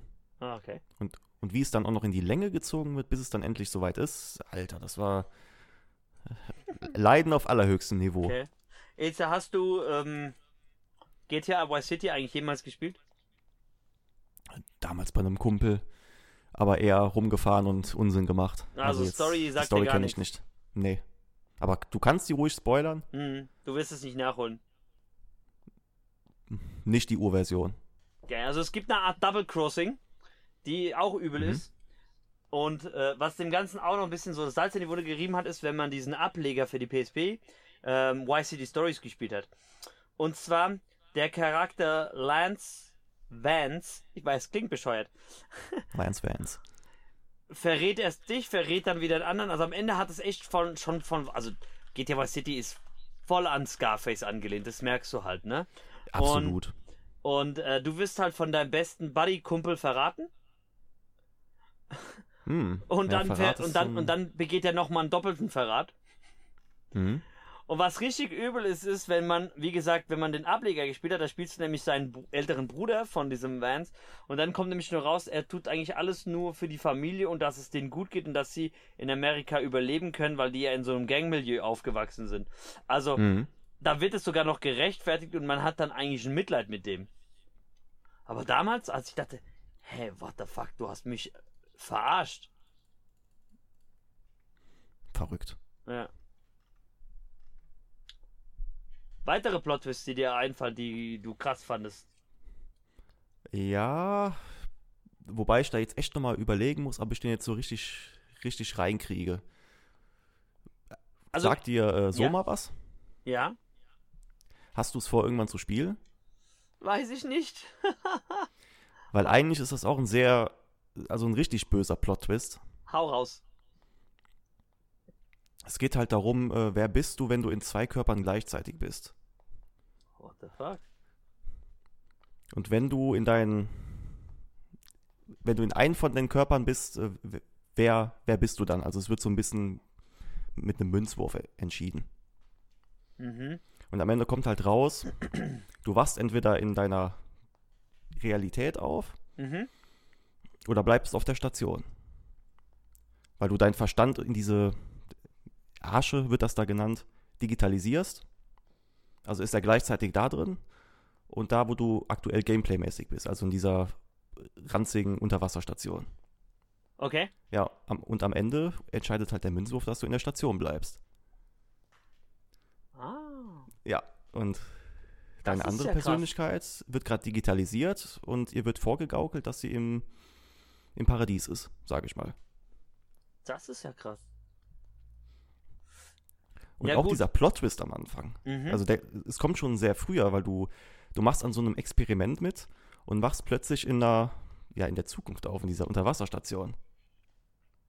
Und das war dasselbe Prinzip. Du warst gleichzeitig da, also Mhm. in der Vergangenheit und bist gleichzeitig in der Zukunft, weil die Technologie dann so weit war. das, das, Und das war erklärt, mehrere hundert Jahre später. das erklärt ein paar Sachen. Mhm. Also von dem, was Und ich von Soma kenne, meine ich. Und das ist halt echt krass, weil ich sag mal so, es ist nicht mehr so krass wie Amnesia, aber dafür auf dieser Metaebene, mit diesen philosophischen Fragen, ist das schon harter Tobak gewesen. Ich habe auch einen harten Tobak. Hau raus. Wie weit hast du, äh, hast du Star Wars Knights of the Old Republic gespielt? Gar nicht. Hast du es vor, das, da kommt ja ein Remake auch, hast du das vor, das zu spielen? Hm, wenn das Remake kommt, definitiv. Okay, Aber, aber hau raus, weil ich habe letztens auch gelesen, dass das Remake irgendwie wahrscheinlich Probleme hat. mhm. Und äh, selbst wenn es rauskommt, wird es wahrscheinlich in zehn Jahren erst kommen. Bis dann habe ich das eh wieder vergessen. Also erzähl ruhig. Die wahre Identität von dem Charakter, den du spielst, ist Okay. eigentlich ein Sith Lord, der von den äh, Jedis Gehirn gewaschen wurde. Das heißt, normalerweise, obwohl Oh. das ja als Canon auch zählt und so Lore getreu sein soll, hieß es ja so von wegen, also eigentlich äh, nur ein Sith denkt in Extremen, ja. Aber Mhm. dieses Mal haben die äh, Jedi diesen Mist gemacht. Und du sollst eigentlich, und das kommt ja das Krasse, äh, deine Aufgabe ist es, einen anderen Sith Lord zu stoppen, Darth Malak. Und, ähm, okay. oder Malak ausgesprochen, ich weiß es gerade gar nicht mehr. Und auf jeden Fall, er er ist ziemlich spät, äh, kommt dann raus, ja, aber eigentlich bist du Darth Raven, dessen Erinnerung verloren ist. Und natürlich, weil es ein Bioware-Titel ist, hast du am Ende auch zwei Möglichkeiten. Entweder stoppst du den anderen äh, Sith Lord, oder Mhm. Du holst dir deine Erinnerungen und Kräfte zurück und äh, wirst dann wieder ein hohes Tier auf der dunklen Seite. Also auch hier, what the Boah, das fuck? ist böse. Hin und her. Und das Spiel ist ja auch noch recht jung, also das ist schon hart Mhm. für die damalige Zeit. Ich weiß auch einen anderen Twist, der war für viele Leute damals schockierend. Äh, heutzutage würden wir da eher drüber lachen. Und zwar bei einem ähm, ganz alten Metroid-Teil, als er mal rauskommt, dass Samus ja weiblich ist. Das war ja auch so ein Twist. Erinnerst du dich? Ja, ja, ja, genau. Man kannte halt vorher nur diesen Raumanzug, ne? Mhm, ganz genau. So nach dem Motto Kleidermann, Leute. Ich würde gerne über einen anderen Twist noch sprechen, der ein bisschen verrissen worden ist, weil einige sagen, ist gar nicht so schockierend, andere sagen auch, wie langweilig, schon wieder der Joker, aber es ist Batman Arkham City. Oh ja. Wer ist eigentlich hinter Protokoll 10? Wer steckt hinter wem? Also so, weißt du, wer eigentlich der Strippenzieher im ganzen Hintergrund ist? Ähm, das Interessante ist ja, der Joker wollte ja eigentlich nur ein Heilmittel haben. Dieser ganze Plot um Protokoll 10 hat ja theoretisch gar nichts damit erstmal zu tun. Auf Nee. der langen Ebene allerdings ähm, wurde ja Hugo Strange sogar selbst von äh, Ra's al Ghul gesteuert. Um äh, im Prinzip in diesem Gefängnis alle zu landen. Das heißt ja, alles, Mhm. was der Hugo Strange gemacht hat, war ja eigentlich, weil er auch von Ra's al Ghul beeinflusst worden ist. Okay, das ist, ist mir scheinbar wohl entgangen. Ja. Und was ich viel krasser fand, ist aber eigentlich der Twist, dass der Joker gar nicht äh, der Joker ist in dem Spiel. Ja, das war Clayface. Clayface, der gab ja zwischendurch nur vor, dass er geheilt ist. Und ich hatte das ja erst kürzlich als Let's Replay auf dem Kanal und habe dann mal darauf geachtet, weil das ist ja auch so ein Fall ist, okay, ich habe das jetzt mal durchgespielt, schon mehrmals und ich kenne ja die Geschichte und das Gameplay auch sehr gut. Jetzt will ich doch mal schauen, ist das an den Haaren eigentlich herbeigezogen oder kommt das eigentlich so wirklich so plausibel rüber? Und ja, das ist schon sehr, sehr gut versteckt zwischendrin. Also ein Beispiel. Ähm, wenn du Detektivmodus anmachst, siehst du ja eigentlich von allen immer die Skelette quasi. Und auch wenn, selbst wenn die Besonderheiten mhm. haben, was weiß ich, wenn sie eine Prothese haben oder irgendeine Platte oder so eingesetzt worden ist, eine Platte, die siehst du ja auch. Ja? Soweit, so mhm. gut, so schön. Aber wenn du den Raum betrittst, in dem der bewusstlose Joker hockt, und das kommt ja am Ende auch bei diesem Plot-Twist auf, der als Batman dann erkennt, äh, hier bist auf den alten Joker-Trick reingefallen und so, ja.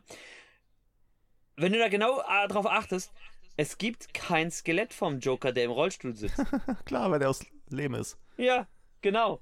Aber ähm, so von wegen, okay, du bist drauf reingefallen. Nein, der, der echte und der falsche Joker, die sind beide zeitgleich im Raum. Und das ist wirklich, das ist so ein ähm, Blink and you miss it, äh, heißt es schön im Englischen. Situation, wenn du wirklich nicht genau darauf achtest, ist es verdammt subtil eingebaut. Aber das ist clever. Das ist richtig clever. Weil, weil erstmal, äh, klar, du denkst halt, hm, irgendwas stimmt da nicht und kannst es dir vielleicht irgendwie erschließen, wenn du da sehr in diesem Universum drin bist. Mhm. Aber du, du denkst dir jetzt vielleicht erstmal noch nichts dabei. Außer, dass da irgendwas faul ist. Auf jeden Fall. Also, das ist auch sehr subtil gemacht. Ähm, Richtig clever. Ja, also, weil, weißt du, die, die Leute haben mal gesagt, oh, das ist ja blöd und alles.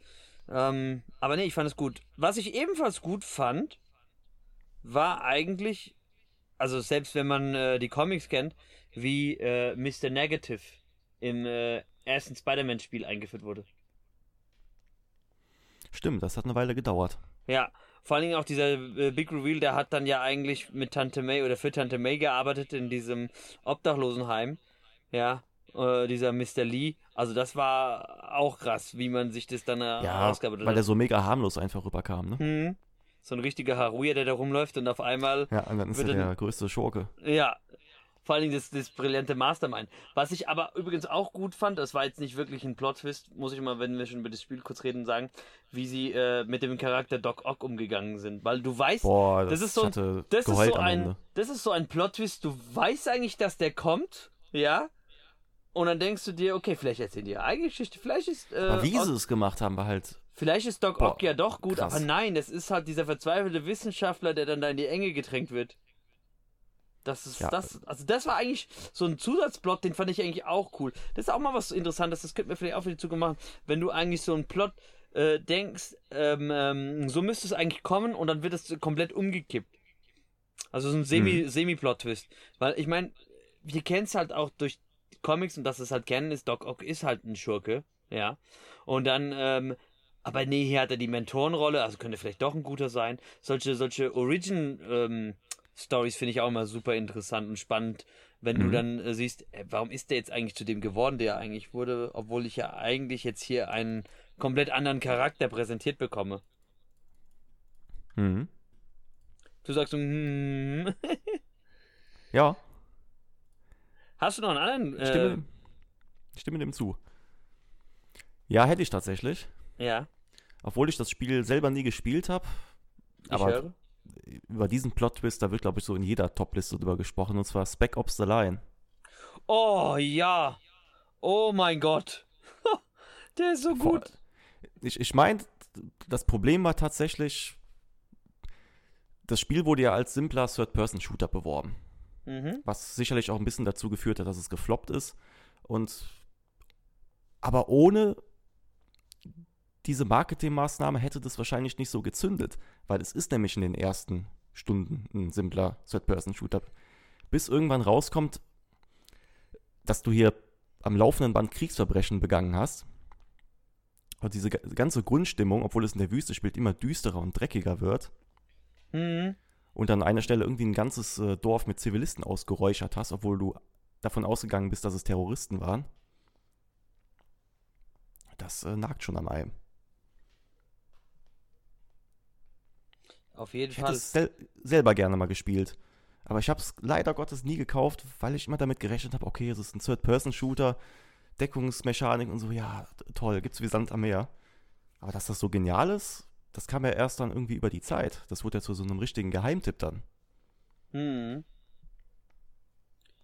Das ist auf jeden Fall ein krasses. Ich habe übrigens auch gleich noch eine Liste, über die könnten wir noch mal ganz kurz reden, ähm, wo sie Ja. gesagt haben, geniale und auch schlechte Plot-Twists, wobei ich ja eigentlich eher bei den genialen bleiben wollte.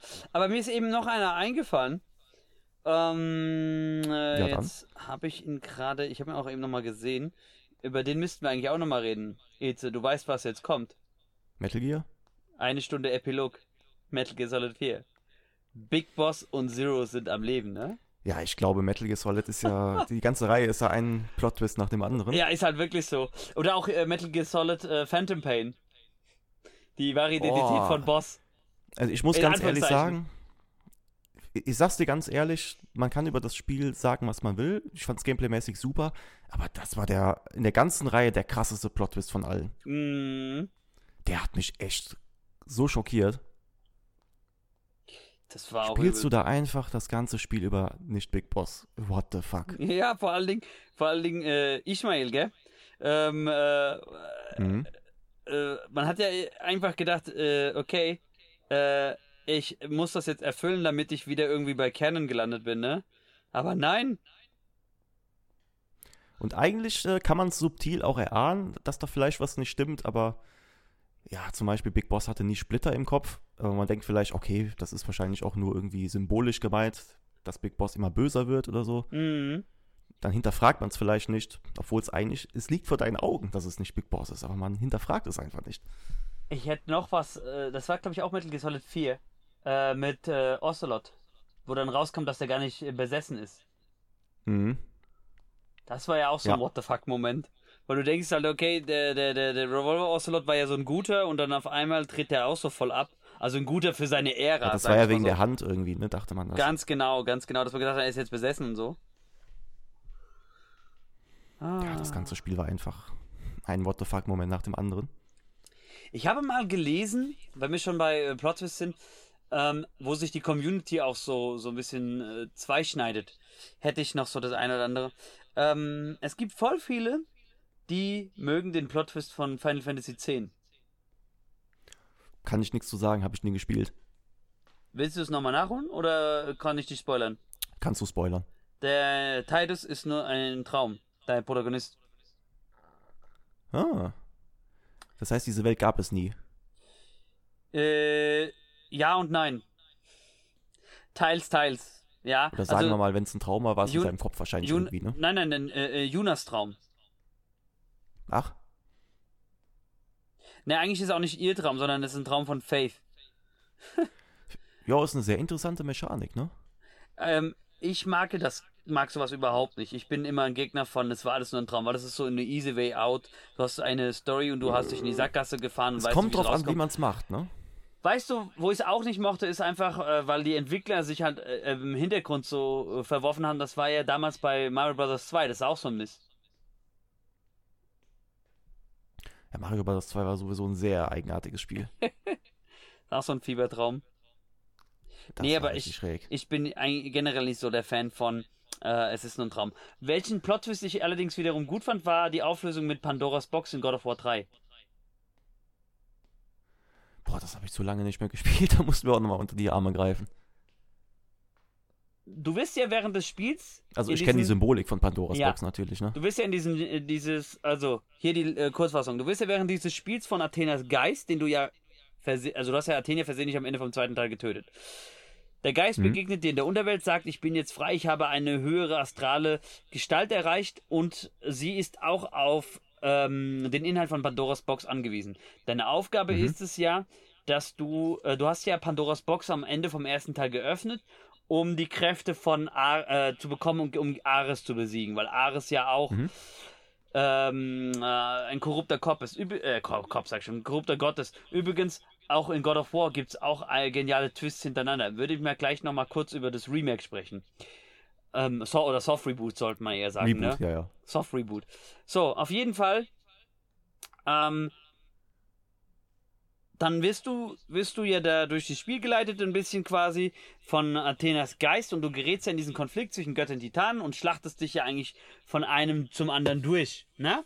Und am Ende ist es ja so, dass du Pandoras Box wieder erreicht hast, nachdem du Zeus Flamme in die aufgenommen hast und hast Zeus besiegt. So, dann machst du die Box auf und die ist leer. Und die Aufgabe, also beziehungsweise in der Mythologie war es ja so von Zeus, der hat ja Pandoras Box erstellen lassen und hat dann alles Schlechte reingepackt, aber auch die Hoffnung für die Menschheit. Mhm. Und Pandora selbst war die Hoffnung und ihr Geist ist in ihr übergegangen. Und die Hoffnung, da kommt ja dann nämlich dieser, dieser äh, Reveal raus, als du damals am Ende von God of War 1 die Box geöffnet hast, ist die Hoffnung auf Kratos übergegangen. Hm. Und Athena sagt, dann gib es mir. Und was macht Kratos? Er ersticht sich und überträgt daraufhin die Hoffnung auf die gesamte noch überlebende Menschheit. Das fand ich so gut oh, gemacht. Das ist ein selbstloser Move auf jeden Fall. Für jemand, der sonst so selbstgerecht äh, agiert, ne? Und ja, ich fand diesen Move miss, miss, mies gelaunt ist und alles. Ich fand diesen Move so krass, ja, weil er auch einfach so so unerwartet kam und äh, das Ganze wurde dann ja eigentlich nur davon getoppt, Jetzt hat man gedacht, okay, er hat sich mit dem äh, Schwert der Götter umgebracht und Kratos ist nicht mehr. Nee, Pustekuchen. Nach den Credits ist einfach diese Klippe nur blutig und er ist verschwunden, seine Leiche. Ja, und dann kam das Reboot. Dann kam das Soft Reboot. Was mich dann zu dem besten Plot-Twist führt, die wahre Identität von Atreus. Ja, die, da hatte ich auch Gänsehaut, muss Loki, ich sagen. Loki, schon am Ende vom ersten Teil. Ich so, da hatte ich richtig Gänsehaut. Storymäßig hat mich das Spiel auch vollgepackt. Ja. Ich weiß noch damals, als ich den ersten Teil Let's Played habe, und ich dachte so, okay, also ich habe jetzt hier so äh, bald 40 Parts aufgenommen. Jeder God of War Teil ging so 30, 40 Parts. Wir sind oben am Gebirge angekommen. Ich dachte, okay, jetzt ist das Spiel vorbei. Und ich denke so, war cool. Hat mir bisher gefallen, aber dann kam es so, nö, theoretisch war das jetzt der Prolog. Jetzt geht's eigentlich erst so richtig los. Weißt du, wo du dann wo du den Kopf von, warte mal, wie hieß denn der jetzt? Ich habe den Namen vergessen. Ach, Mimir. Genau, wo du von Mimir den Kopf mitnimmst. Ah, das war schon krass. Ja, das ist schon, das ist ein sehr großes Spiel auch gewesen. Ja, und als dann auch rauskommt, die wahre Identität des, des ähm, Fremden, dass das Baldur ist. Also ja. das ist auch, auch krass, wie da die Mythologie mit äh, drin verworben ist. Ja, also das bietet noch sehr viel Potenzial, das Franchise. Mhm. Ich hoffe, es geht nach Ägypten beim nächsten, aber naja, anderes Thema. Ja. Ich hätte noch einen äh, Twist. Ich weiß nicht, hast du Metroid Other M gespielt? Nee, Other M leider nicht. Willst du es noch nachholen? Äh, den Teil denke ich eher nicht. Nee, der soll ja auch nicht so gut gewesen sein. Doch, eigentlich ist er gar nicht so verkehrt. Das ist ja von Team Ninja. Aber nee, sag ruhig. Wir erfahren die wahre Identität von äh, Mother Brain. Mhm. Das war nämlich ähm, die, die eigentlich ein bisschen erst auf deiner Seite war, so ein bisschen Mentorenrolle übernommen hat. Die heißt, oh Gott, jetzt muss ich selber gucken, Melissa Bergman. Und dann äh, gegen Ende kommt dann raus, sie ist eigentlich die Antagonistin und sie hat ihr Hirn hochgeladen. Weil sie, äh, damit sie nicht sterb, sterben muss. Hm, okay. Ewiges Leben. Ewiges Leben. Das ist aber auch genauso wie mit dem Adam. Der ist ja auch ein Mensch in Andro äh, Other M und in allen anderen Metro-Teilen ist das ja auch eine KI. Das ist oft, ne? Mhm. Ist auch so ein bisschen die äh, zweite äh, Seite der Medaille. Äh, ich habe noch einen äh, Plot-Twist, den ich aber. Ähm, der ist auch in der Community so ein bisschen zweischneidig. Eigentlich zwei hätte ich. Zwei Kontroverse. Okay. Das eine ist äh, Metal Gear Solid 2. Ja, ich glaube, es lag weniger an dem Plot-Twist, sondern es lag einfach daran, dass der, der Prolog so geil war mit Snake auf dem Tanker und ja. dann Raiden gespielt hat. Ich Ganz glaub, das genau. war so die Kontroverse. Genau, das stört, das stört sehr viele. Ich fand ihn aber okay. Aber ich wusste halt auch, was noch danach kommt. Es, es, gab ja schon jedes Metal Gear, bis auf Teil 5 damals gab es noch nicht, aber ich wusste, ja. okay, Snake wird wiederkommen. Auf jeden Fall. Ähm, was hatte ich noch? Ich hätte noch einen, der ein bisschen hitzig diskutiert wurde. Mhm. Und zwar Heavy Rain. Ah, Die Identität des eigentlichen Origami-Killers. also den Plot-Twist kenne ich tatsächlich. Ich kenne auch das Spiel, damals beim guten Andy gesehen. Grüße gehen raus. Und der hat mich auch ziemlich umgehauen, weil ich mochte den Charakter eigentlich. Und der wirkte halt, sag ich mal, sehr vernünftig. Als könnte er keiner Fliege was zu Leide tun. Dann kam das. Mhm. Das war übel. Generell sind die Twists in David Cage Spielen sehr geil. Ich möchte da einen aber besonders hervorheben. Und zwar Detroit Become Human. Ja, das äh, habe ich noch, mich noch gar nicht mit befasst, tatsächlich. Willst du das mal nachholen? Nee, den kannst du auch ruhig erzählen. Können ja einen Namen reinschmeißen, das hilft dir erstmal nicht. Alice ist kein Mensch, sondern ein Android. Das war auch ein, also wenn man den äh, Hintergrund kennt, den Kontext kennt, denkt man sich auch noch, okay, what the fuck. Weil du machst so Mm. viel für äh, in der Handlung mit, wie hieß die, Kara? Und dann äh, nur am Ende, dass dann rauskommt, äh, dass der Mensch, den du versuchst die ganze Zeit über zu beschützen, ist eigentlich auch ein Android. Und dann versucht man über die kanadische Grenze zu flüchten. Also je nachdem, wie man das spielt, das hat ja 99 verschiedene Ausgänge, gibt es da auch äh, viele What the fuck Momente. Aber das, das fand ich, das ist so der, der ähm, für mich am meisten hervorsticht. Ja, das, das glaube ich. Das, das könnte durchaus böse sein. Ist besonders was halt auch interessant für diejenigen, die ähm, Blade Runner auch mögen, Fand ich super. die auch die Vorlage vielleicht kennen, Do Android's Dream of Electrical Sheep. Und Blade Runner und auch diese Vorlage von Philip K. Dick sind auch Inspirationsquelle gewesen übrigens. Und damit haben wir auch den Brückenschlag zu unserem Spiel, äh, was wir heute auch uns angeschaut haben. Nämlich für Yoko Taro Inspirationsquelle für Nier Replicant und Nier Automata gewesen.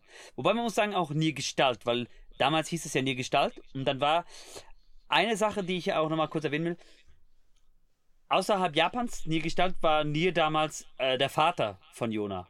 Nicht der Bruder.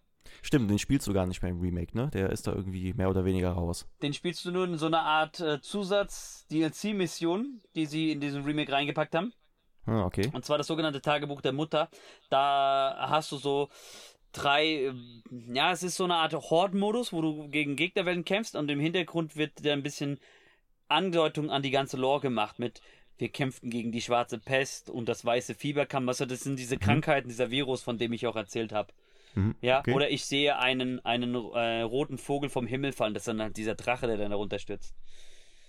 Ja, Mhm. da kommt dann nämlich auch mal kurz raus, dass es eigentlich Jona, äh, dass es eigentlich nie auch äh, war im Original. Was ich übrigens interessant finde, wenn du mal eine Sache dir vor Augen führst. Jona und Nier sollten ja quasi, nachdem diese Krankheit überstanden ist, die ersten Menschen wieder sein. Mhm. Und dann sollte die Menschheit neu gegründet werden. Ähm. Okay, wie bei Adam und Eva äh, läuft es auf Inzucht hinaus. ähm, Streng aber genommen schon, ne? Bruder, Schwester oder Vater, Sch- Vater, Tochter? What the fuck, Yoko Taro? Wieso? Ja, Das hier ist nicht Game of Thrones. Typisch Japan. das ist nicht Game of Thrones. Was machst du da? Das ist auch nicht Stepbro oder Stepsis. Er hat den Trend schon vorher erkannt. Oh mein Gott. Du hast vorhin Last of Us 2 erwähnt. Ich möchte kurz nochmal über Last of Us 1 sprechen. Theoretisch hat es da auch einen Plot-Twist. Also eigentlich auch äh, mehrere kleine und einen größeren. Erstmal einen kleinen, was auch komplett unerwartet war, war das äh, der frühe Kindstod von Sarah. Sowas gab es bis 2013 in so Spielen nicht, dass gezeigt worden ist, wie Kinder sterben. Ja, vor allem, vor allem so früh und dann so hart. Ja, definitiv. Das ist übrigens ähm, eine Sache, die ich auch nochmal erwähnen will. Seitdem wird das auch öfter mal in Spielen als Thematik gezeigt. Vorher wurde es nur thematisiert, aber jetzt wird es gezeigt. Man nennt sowas als ähm, Erzähltruppe auch übrigens Adult Fear, weil was ist eine der schlimmsten Ängste, die du als Erwachsener haben kannst? Dein Kind stirbt vor dir. Ja. Ja.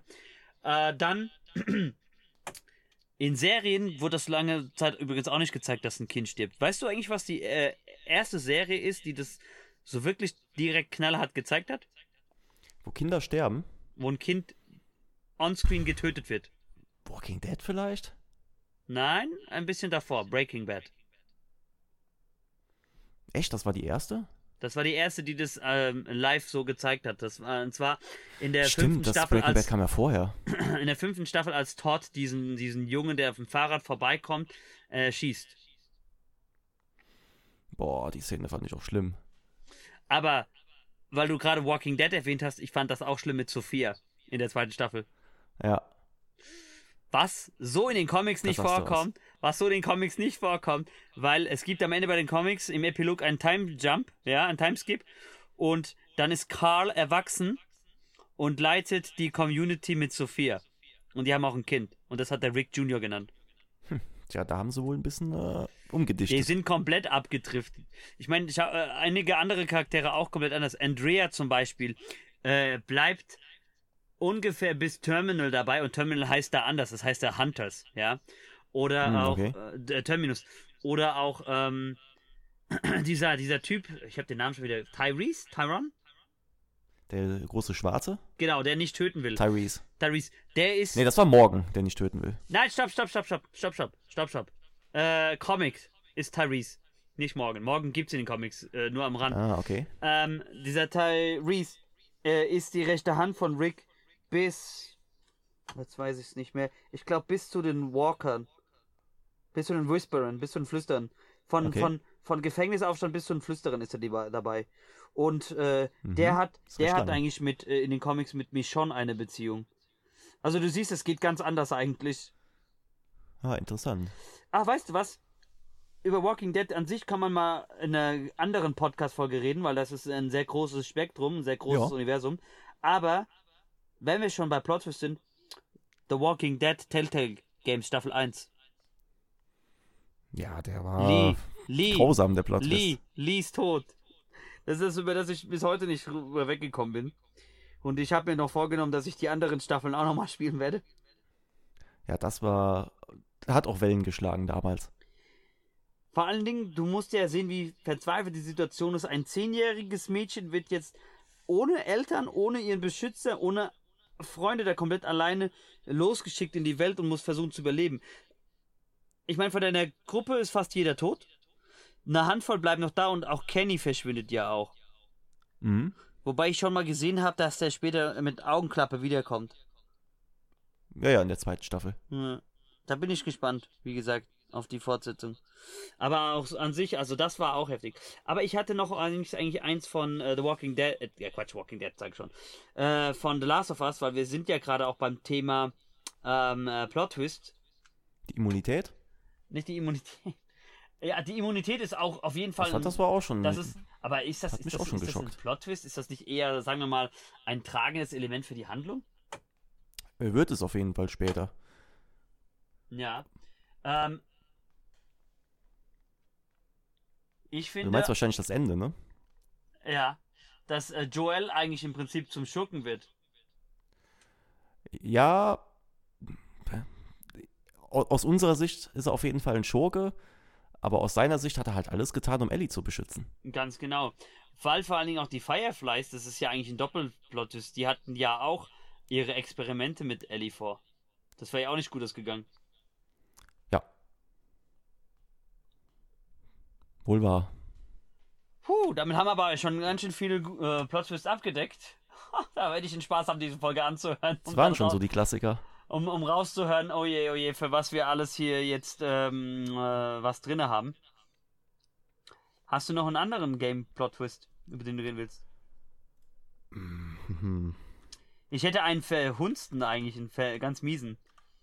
Ähm, Erzähl. Kennst du Bionic Commando?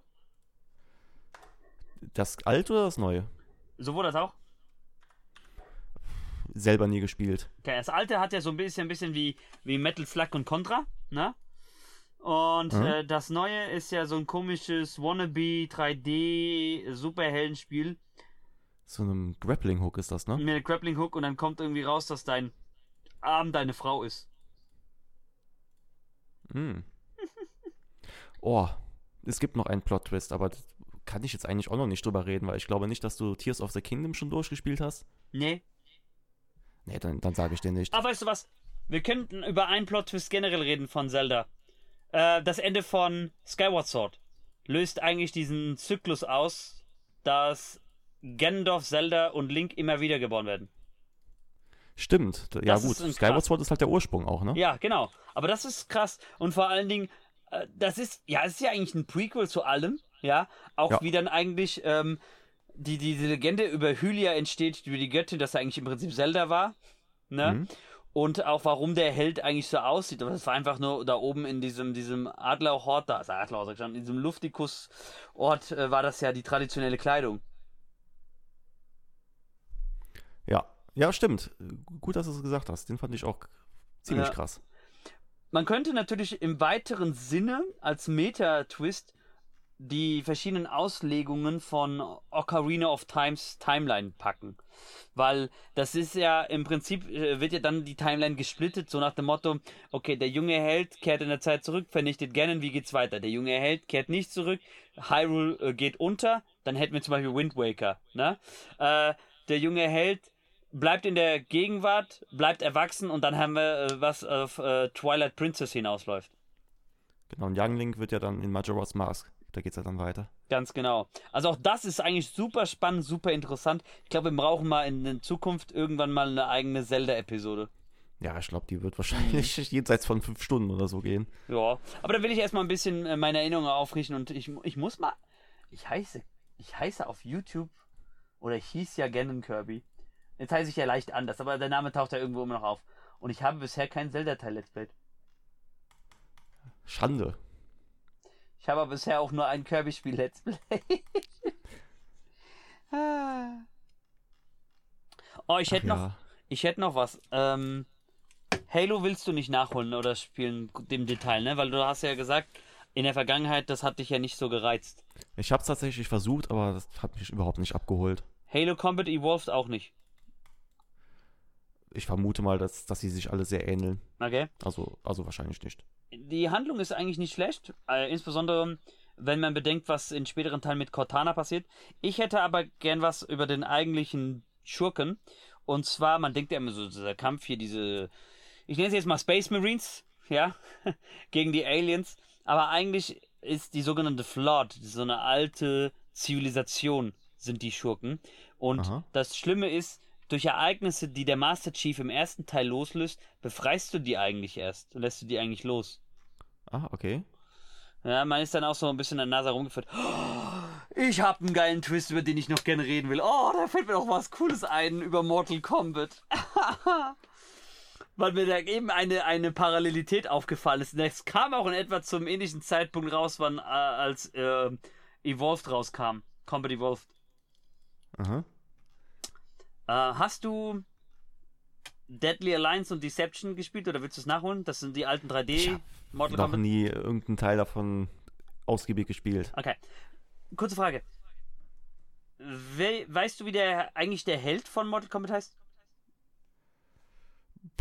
Ich kenne ein paar Charakternamen, aber wer davon der Held ist, keine Ahnung. Dann sag mal, die du kennst, dann sage ich dir, wer der Held ist eigentlich. Sub-Zero, Liu Kang, Okay, ich glaube, das ist es schon. Liu Sonja. Kang, Lu, äh, Sonja Blade. Also Liu Kang ist der eigentliche Held, der im Mhm. äh, laut, der, laut der Lore im ersten Mortal Kombat von der, jetzt muss ich schon sagen, von der ersten Zeitlinie, von der ersten Zeitlinie ähm, den das Turnier gewinnt und die Bedrohung von Outer World verhindert, ne? Und dann wird er ja so in den Nachfolgeteilen als dieser Held, der Posterboy, ein bisschen gehandelt, wobei im Zentrum auf jedem Spiel, bis auf jetzt die letzten zwei Teile, eigentlich sonst immer Sub-Zero und Scorpion abgebildet waren. Weil Das, ist, das sind eigentlich auch wichtige Charaktere, was mit deren Hintergrund passiert. Da gibt's auch einen interessanten Plot-Twist. Etwas später wird äh, in der ganzen ersten Zeitlinie Scorpion zum Champion von den Elder Gods, von den Göttern gemacht, ja? Aha. obwohl er eigentlich so ein Rachegeist ist. Was interessant ist, ist folgendes. Liu Kang, also du hast ja bei Beat'em Up spielen, hast du ja eigentlich immer, ah nee, das heißt ja eigentlich gar nicht Beat'em Up, das hatte mal, ich glaube Rick erklärt, dass das eigentlich, ähm, nee, wie war der? Fighting Games einfach nur heißt. Fighting So, Games, okay. Genau, Fighting Games. Und zwar, es gibt ja in jedem dieser Fighting Games immer einen Charakter, der an Bruce Lee angelehnt ist. Kennst ja von Street Fighter, von Tekken und so weiter, ne? Mhm. Ja, ja. Ja, das hast du immer drin. Das ist so ein gängiges Rooster. Und in Mortal Kombat Deadly Alliance, das ist, was der fünfte Teil der ursprünglichen Zeitlinie ist, wird Liu Kang umgebracht. Im Prolog. In der, in der Eröffnungsszene Mhm. und kommt dann aber als Zombie zurück. Der, äh, weil so eine Wiedererweckung Zauber geht dann in die Hose fuck? und dann ist er Zombie. Darum geht's gar nicht. In dem Nachfolgeteil, Deception, spielst du in der Kampagne einen Kämpfer namens Shujinko. Und Shujinko sollte so, es war mal die Überlegung gewesen zu dem Zeitpunkt von NetherRealm, dass wir in jedem Teil jetzt einen neuen Protagonisten bekommen. Aber das ist auch nicht gut angekommen, weil die Leute wollten halt Liu Kang zurück. Deswegen taucht dann auch irgendwann der Geist von Liu Kang auf, der dann mit dessen der stellt dich eigentlich vor eine Questreihe, dass du versuchen sollst, deinen Körper wieder zu erwecken, weil du da verschiedene magische Siegel brichst. Das wird dann im Okay. nächsten, das wird im siebten Teil in Armageddon erst aufgegriffen.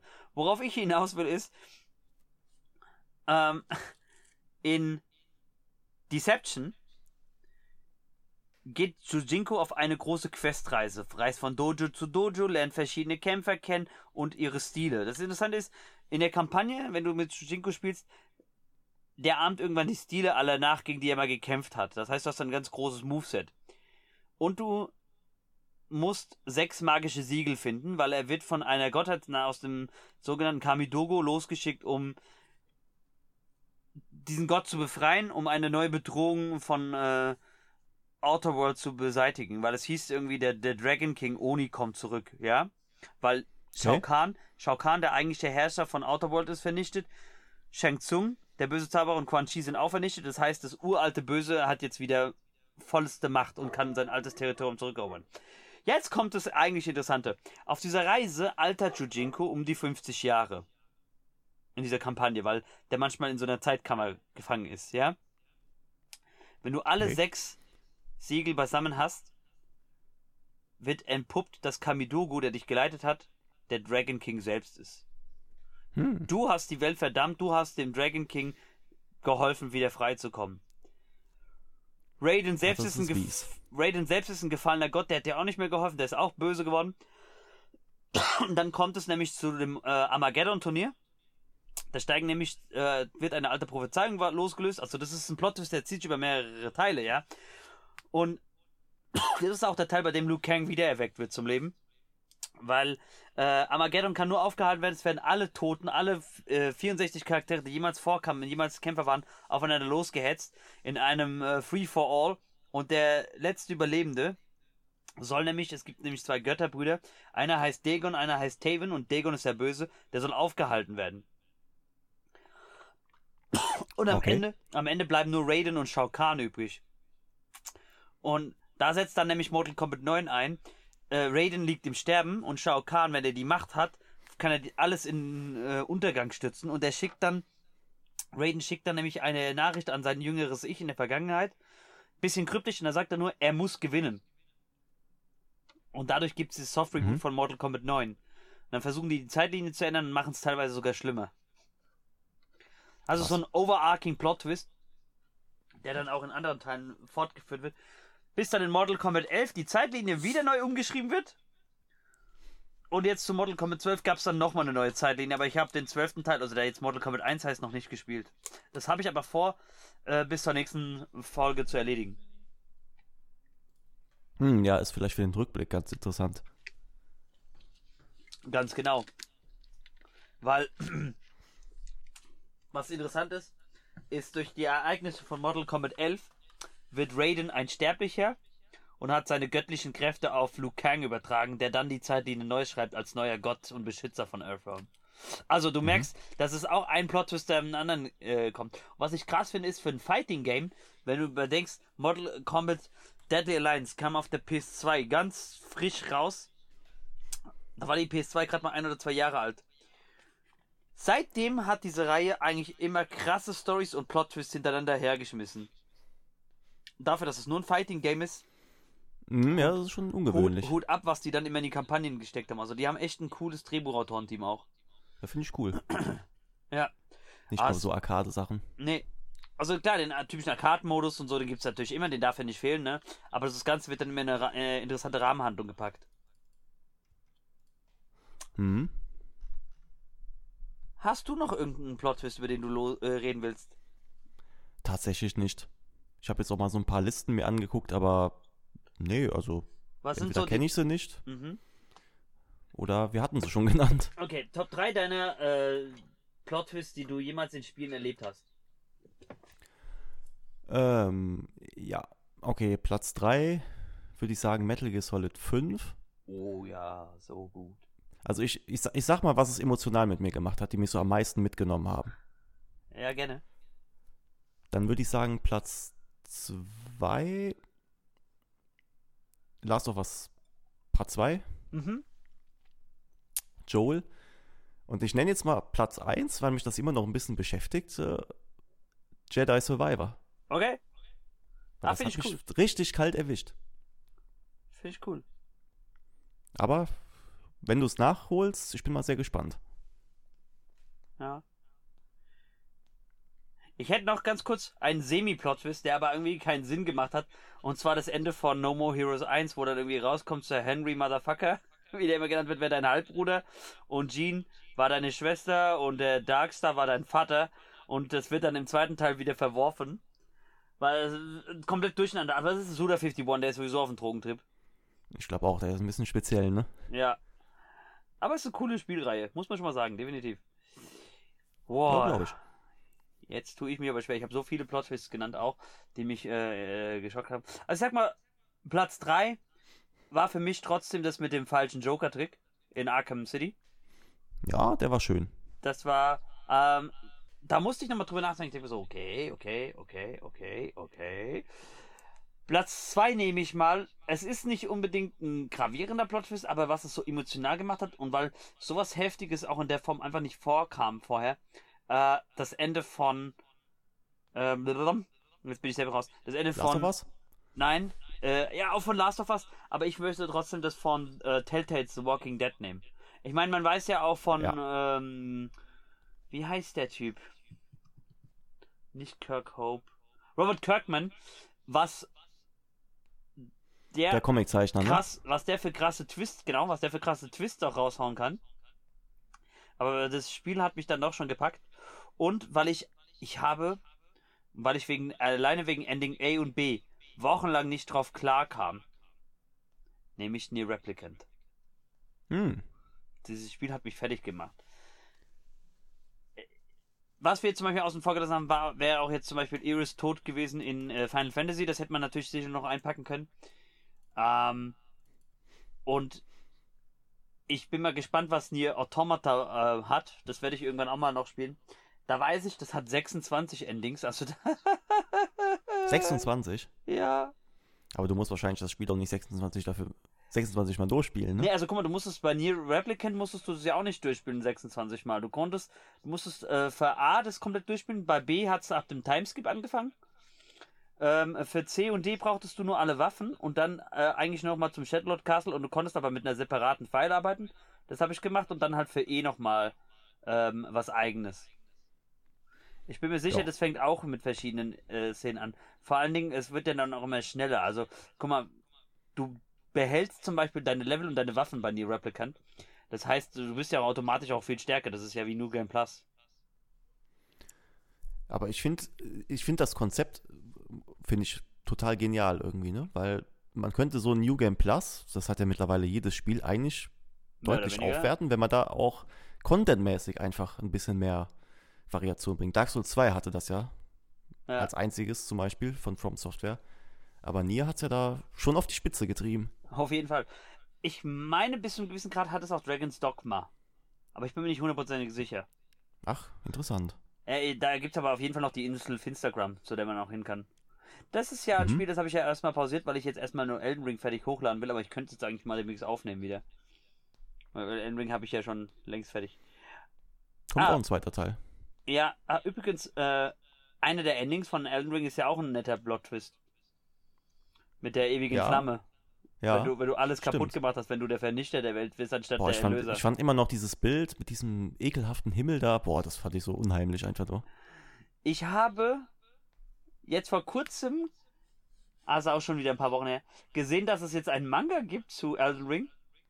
Echt? Und der Protagonist ist, ähm, also es, ist, es erzählt eigentlich die Geschichte von ähm, dem Tarnished, ja? Und der Tarnisch äh, spielt in, de, äh, in dem Manga ist es im Prinzip der Barbar, also Barbarenklasse. Der läuft da nur mit dem Lendenschutz rum. Und der hat aber so Okay. lustige Interaktion mit Melina, das ist einfach so lustig. So, äh, sie guckt an dem runter und sagt dann so, äh, ja, ich bin eure Maiden und dann fängt er auf einmal an und fummelt da an seinem Lendenschutz rum und die so, so habe ich das nicht gemeint. Okay. Das ist so lustig einfach, wie die das gemacht Das haben. Und vor allen cool. Dingen, vor allen Dingen, er kommt dann raus aus diesem äh, Tutorial-Dungeon und sagt dann so, sie will doch ihm auf dem Weg mitgeben, ihr müsst vor vielerlei Gefahren aufpassen, ja. Und er sieht dann hier den, äh, ähm, wie heißt dieser goldene Ritter da, Baumwächter, mit dem ich mich angelegt habe. Und er rennt auf den zu und wird erstmal platt gemacht. Dann steht da auch so You died und dann taucht er aber, äh, respawnt er den Melina wieder, ja. Und dann sagt sie, genau das meine ich. Alles kann eure kann eine Gefahr sein. Und dann ist er der Varé, dann rennt er auf den zu und haut ihm erstmal das Gesicht rein mit der Keule. Es ist so lustig. Interessant. Oh, den Manga kann ich dir echt nur empfehlen. Der ist voll gut Ach, gemacht. hast du den schon gelesen? Ich habe den ersten Band gelesen. Ich glaube, ich weiß auch noch nicht, ob schon mehr Bände draußen sind. Aber ist auf jeden Fall sehr lustig. Na cool. Weil es halt sich auch so ein bisschen auf die Schippe nimmt. Das Spiel an sich eigentlich total bierernst, ja. Und äh, eine komplette Crapsack-World. Aber das ist voll lustig einfach, weil- was sie da jetzt so als äh, Mini-Twist reingehauen haben. Das ja, Das der Tarnisch, der Tarnisch ist so ein bisschen überheblich, ein Barbar, denn läuft er da erstmal mit der Holzkeule rum und dann guckt er sich um und sagt so, ja, ich bräuchte eigentlich mal eine stärkere Waffe oder sowas, ja. Also, ich, ich finde es mir ernst, aber es gibt also schon so subtile Sachen, dass es dann vielleicht hier und da doch Ja. ein Ticken japanisch ist, sage ich mal. deswegen, wir haben, Nicht in mit dem der, Holzhammer. wir haben in der Vergangenheit eine ausführliche Folge zu Elden Ring gehabt, die kann ich jedem auch nur empfehlen. Äh, weißt du noch die Folgennummer? Nee, keine Ahnung. Warte mal, ich könnte mal kurz lunzen. Aber das müsste wir schon ein bisschen zurückliegen. Wir sind, wir sind ja, wir sind ja auch fast am Ende. Warte mal, das ist der falsche Podcast, das ist der Solo-Podcast. Äh, du hast ja jetzt gesehen, dass ich die ja nicht mehr auf YouTube hochlade. Ne? Das heißt, du musst die über Spotify dann anhören. Jetzt, Ja, ich glaube, Podcasts auf YouTube sind sowieso auch nicht wirklich salonfähig gewesen. Nee, nee, nee, hast du ja recht. Äh, ich habe ja, ich habe ja das letzte Mal gesagt, dass ich ein paar Sachen anders machen muss und auch machen werde. Wir haben übrigens äh, schon 240 Wiedergaben erzielt. Das finde ich voll krass, insgesamt. Oh, das ist, das ist nicht schlecht. Ähm, Ich glaube, damit spielen wir sogar schon in der 50-prozentigen Top-Liga, weil die meisten Podcasts, die haben keinen einzigen. ähm, Interessante Statistik. Folge 27, der große Elden Ring Talk. Vom 28. Also vor ungefähr einem Jahr. Ich Ähm, wollte gerade sagen, ne, das ja. kommt so hin. ja, der große Elden Ring Talk, 28. November. Da Sehr zu empfehlen.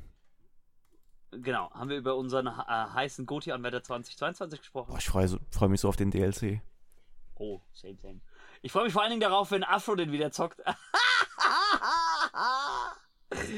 Ah, ich liebe ja diesen Mann, einfach wie der, wie der an Spiele rangeht. Der macht ja teilweise nicht immer komplette, vollwertige Walkthroughs, sondern immer auch nur so First Impressions oder spielt bis zu einem gewissen Punkt. Manchmal macht er aber komplette äh, Walkthroughs und das ist sau lustig einfach. Hm. Und dann immer so diese Reihenfolge, wenn er ein Spiel einfach findet, dann so, erste Folge heißt dann so, this game needs an easy mode, dann nächste Teil ist, äh, this game is very easy und dann auf einmal so, I hate this game, I don't want to play it anymore, heißt dann die dritte Folge. Dann soll er mal Jedi Survivor auf den höheren nein, Schwierigkeitsgrad nein, spielen. ich will, ich, ich muss mal gucken, ob der Lies of P gespielt hat, weil das habe ich jetzt noch nicht verfolgt bei ihm, das wäre so lustig. Aber das werde ich auch bald Der anfangen. hatte, der hatte ja so eine Hassliebe mit äh, Bloodborne, deswegen. Ja, das Spiel ist ja sehr inspiriert von Bloodborne. Ja, ich weiß, deswegen habe ich es ja erwähnt. Gut, Itze. Wir sind am Ende der Folge. It's the end. Now playing. Was spielst du gerade? Hast ja indirekt vorhin schon gesagt, du hast äh, Äh, Jedi genau. Survivor. Genau, Durch aktuell Resi Assassin's 4. Creed, Mirage und äh, Resident Evil 4 Separate Ways, der DLC. Wie gesagt, Das läuft bei mir so ich, ich momentan. bin, ich bin gerade irgendwie in einer Oldschool-Phase. Kam einfach über mich, hatte voll Bock zu. Äh, ich ich finde das eigentlich ganz cool. Manche YouTuber machen ja so Retro-Monate, dass sie wirklich einen Monat nur ältere Sachen spielen. Ja, ich mach's ja nicht für YouTube, Warum nicht, privat. ne? Ich hab's ja nicht für YouTube gemacht, sondern privat. Aber ich müsste, ich hätte letzte Aber Zeit cool. wieder ein bisschen viel um die Ohren. Ich müsste mal wieder was aufnehmen, weil äh, ich habe hier äh, einen glatzköpfigen Assassinen, der gerade im Terminus Hotel auf mich wartet, ne? Ja. Der soll mal wieder Aufträge, Aufträge bekommen. ja. Gut. dann bleibt am Schluss natürlich noch die Frage aller Fragen. Wer bin ich und wenn ja, wie viele? Nein. Äh, welche Plot-Twists von Spielen haben euch schockiert? Welche fandet ihr eigentlich am interessantesten am besten? Lasst es uns wissen, schreibt uns. Äh, über die etwaigen Kanäle sind wir erreichbar. Wenn ihr an dieser Stelle angekommen Immer seid. zu jeder Zeit. Genau, wenn ihr an dieser Stelle angekommen seid. Hashtag Plot-Twist natürlich, nicht vergessen. Eine Hausaufgabe an sich per se gibt es eigentlich nicht für ein Eze für mich für die nächste Folge. Nö, für die nächste Folge auf jeden Fall nicht. Da ist und auch eigentlich für die übernächste auch nicht. Also erst wieder für den Februar. Nee. Ja, fürs Das nächste heißt- Jahr dann, ne? Ja, das heißt, wir werden uns jetzt intensiv mit Vorbereitung beschäftigen für die äh, Jahresrückblickfolge. Dann muss ich natürlich noch einen Termin abtimen finden für unsere anderen zwei Gäste. Die sind in beiden dabei, ne? Ich hoffe. Einer haben wir auf jeden Fall fest. Beim anderen muss ich mal schauen, ob er Zeit findet. Der hat ja, Ja, auch ein kriegen wir schon hin. krasses, krasses Management. Und ansonsten sehen und hören wir uns. Eze, nicht vergessen, wir machen noch Voraufnahme. wir sehen und hören uns bei einem der nächsten Videos wieder oder bei einem der nächsten Podcast-Folgen. Und äh, ich bin hier raus. Wieder schauen, reingehauen. Ne, wiederhören. Ja, genau. Ciao, tschüss, helle Glück. Richtig. Oder wie man früher sagte bei Celebrity Deathmatch. Good night and good fight. Eigentlich ein guter Spruch. Ja.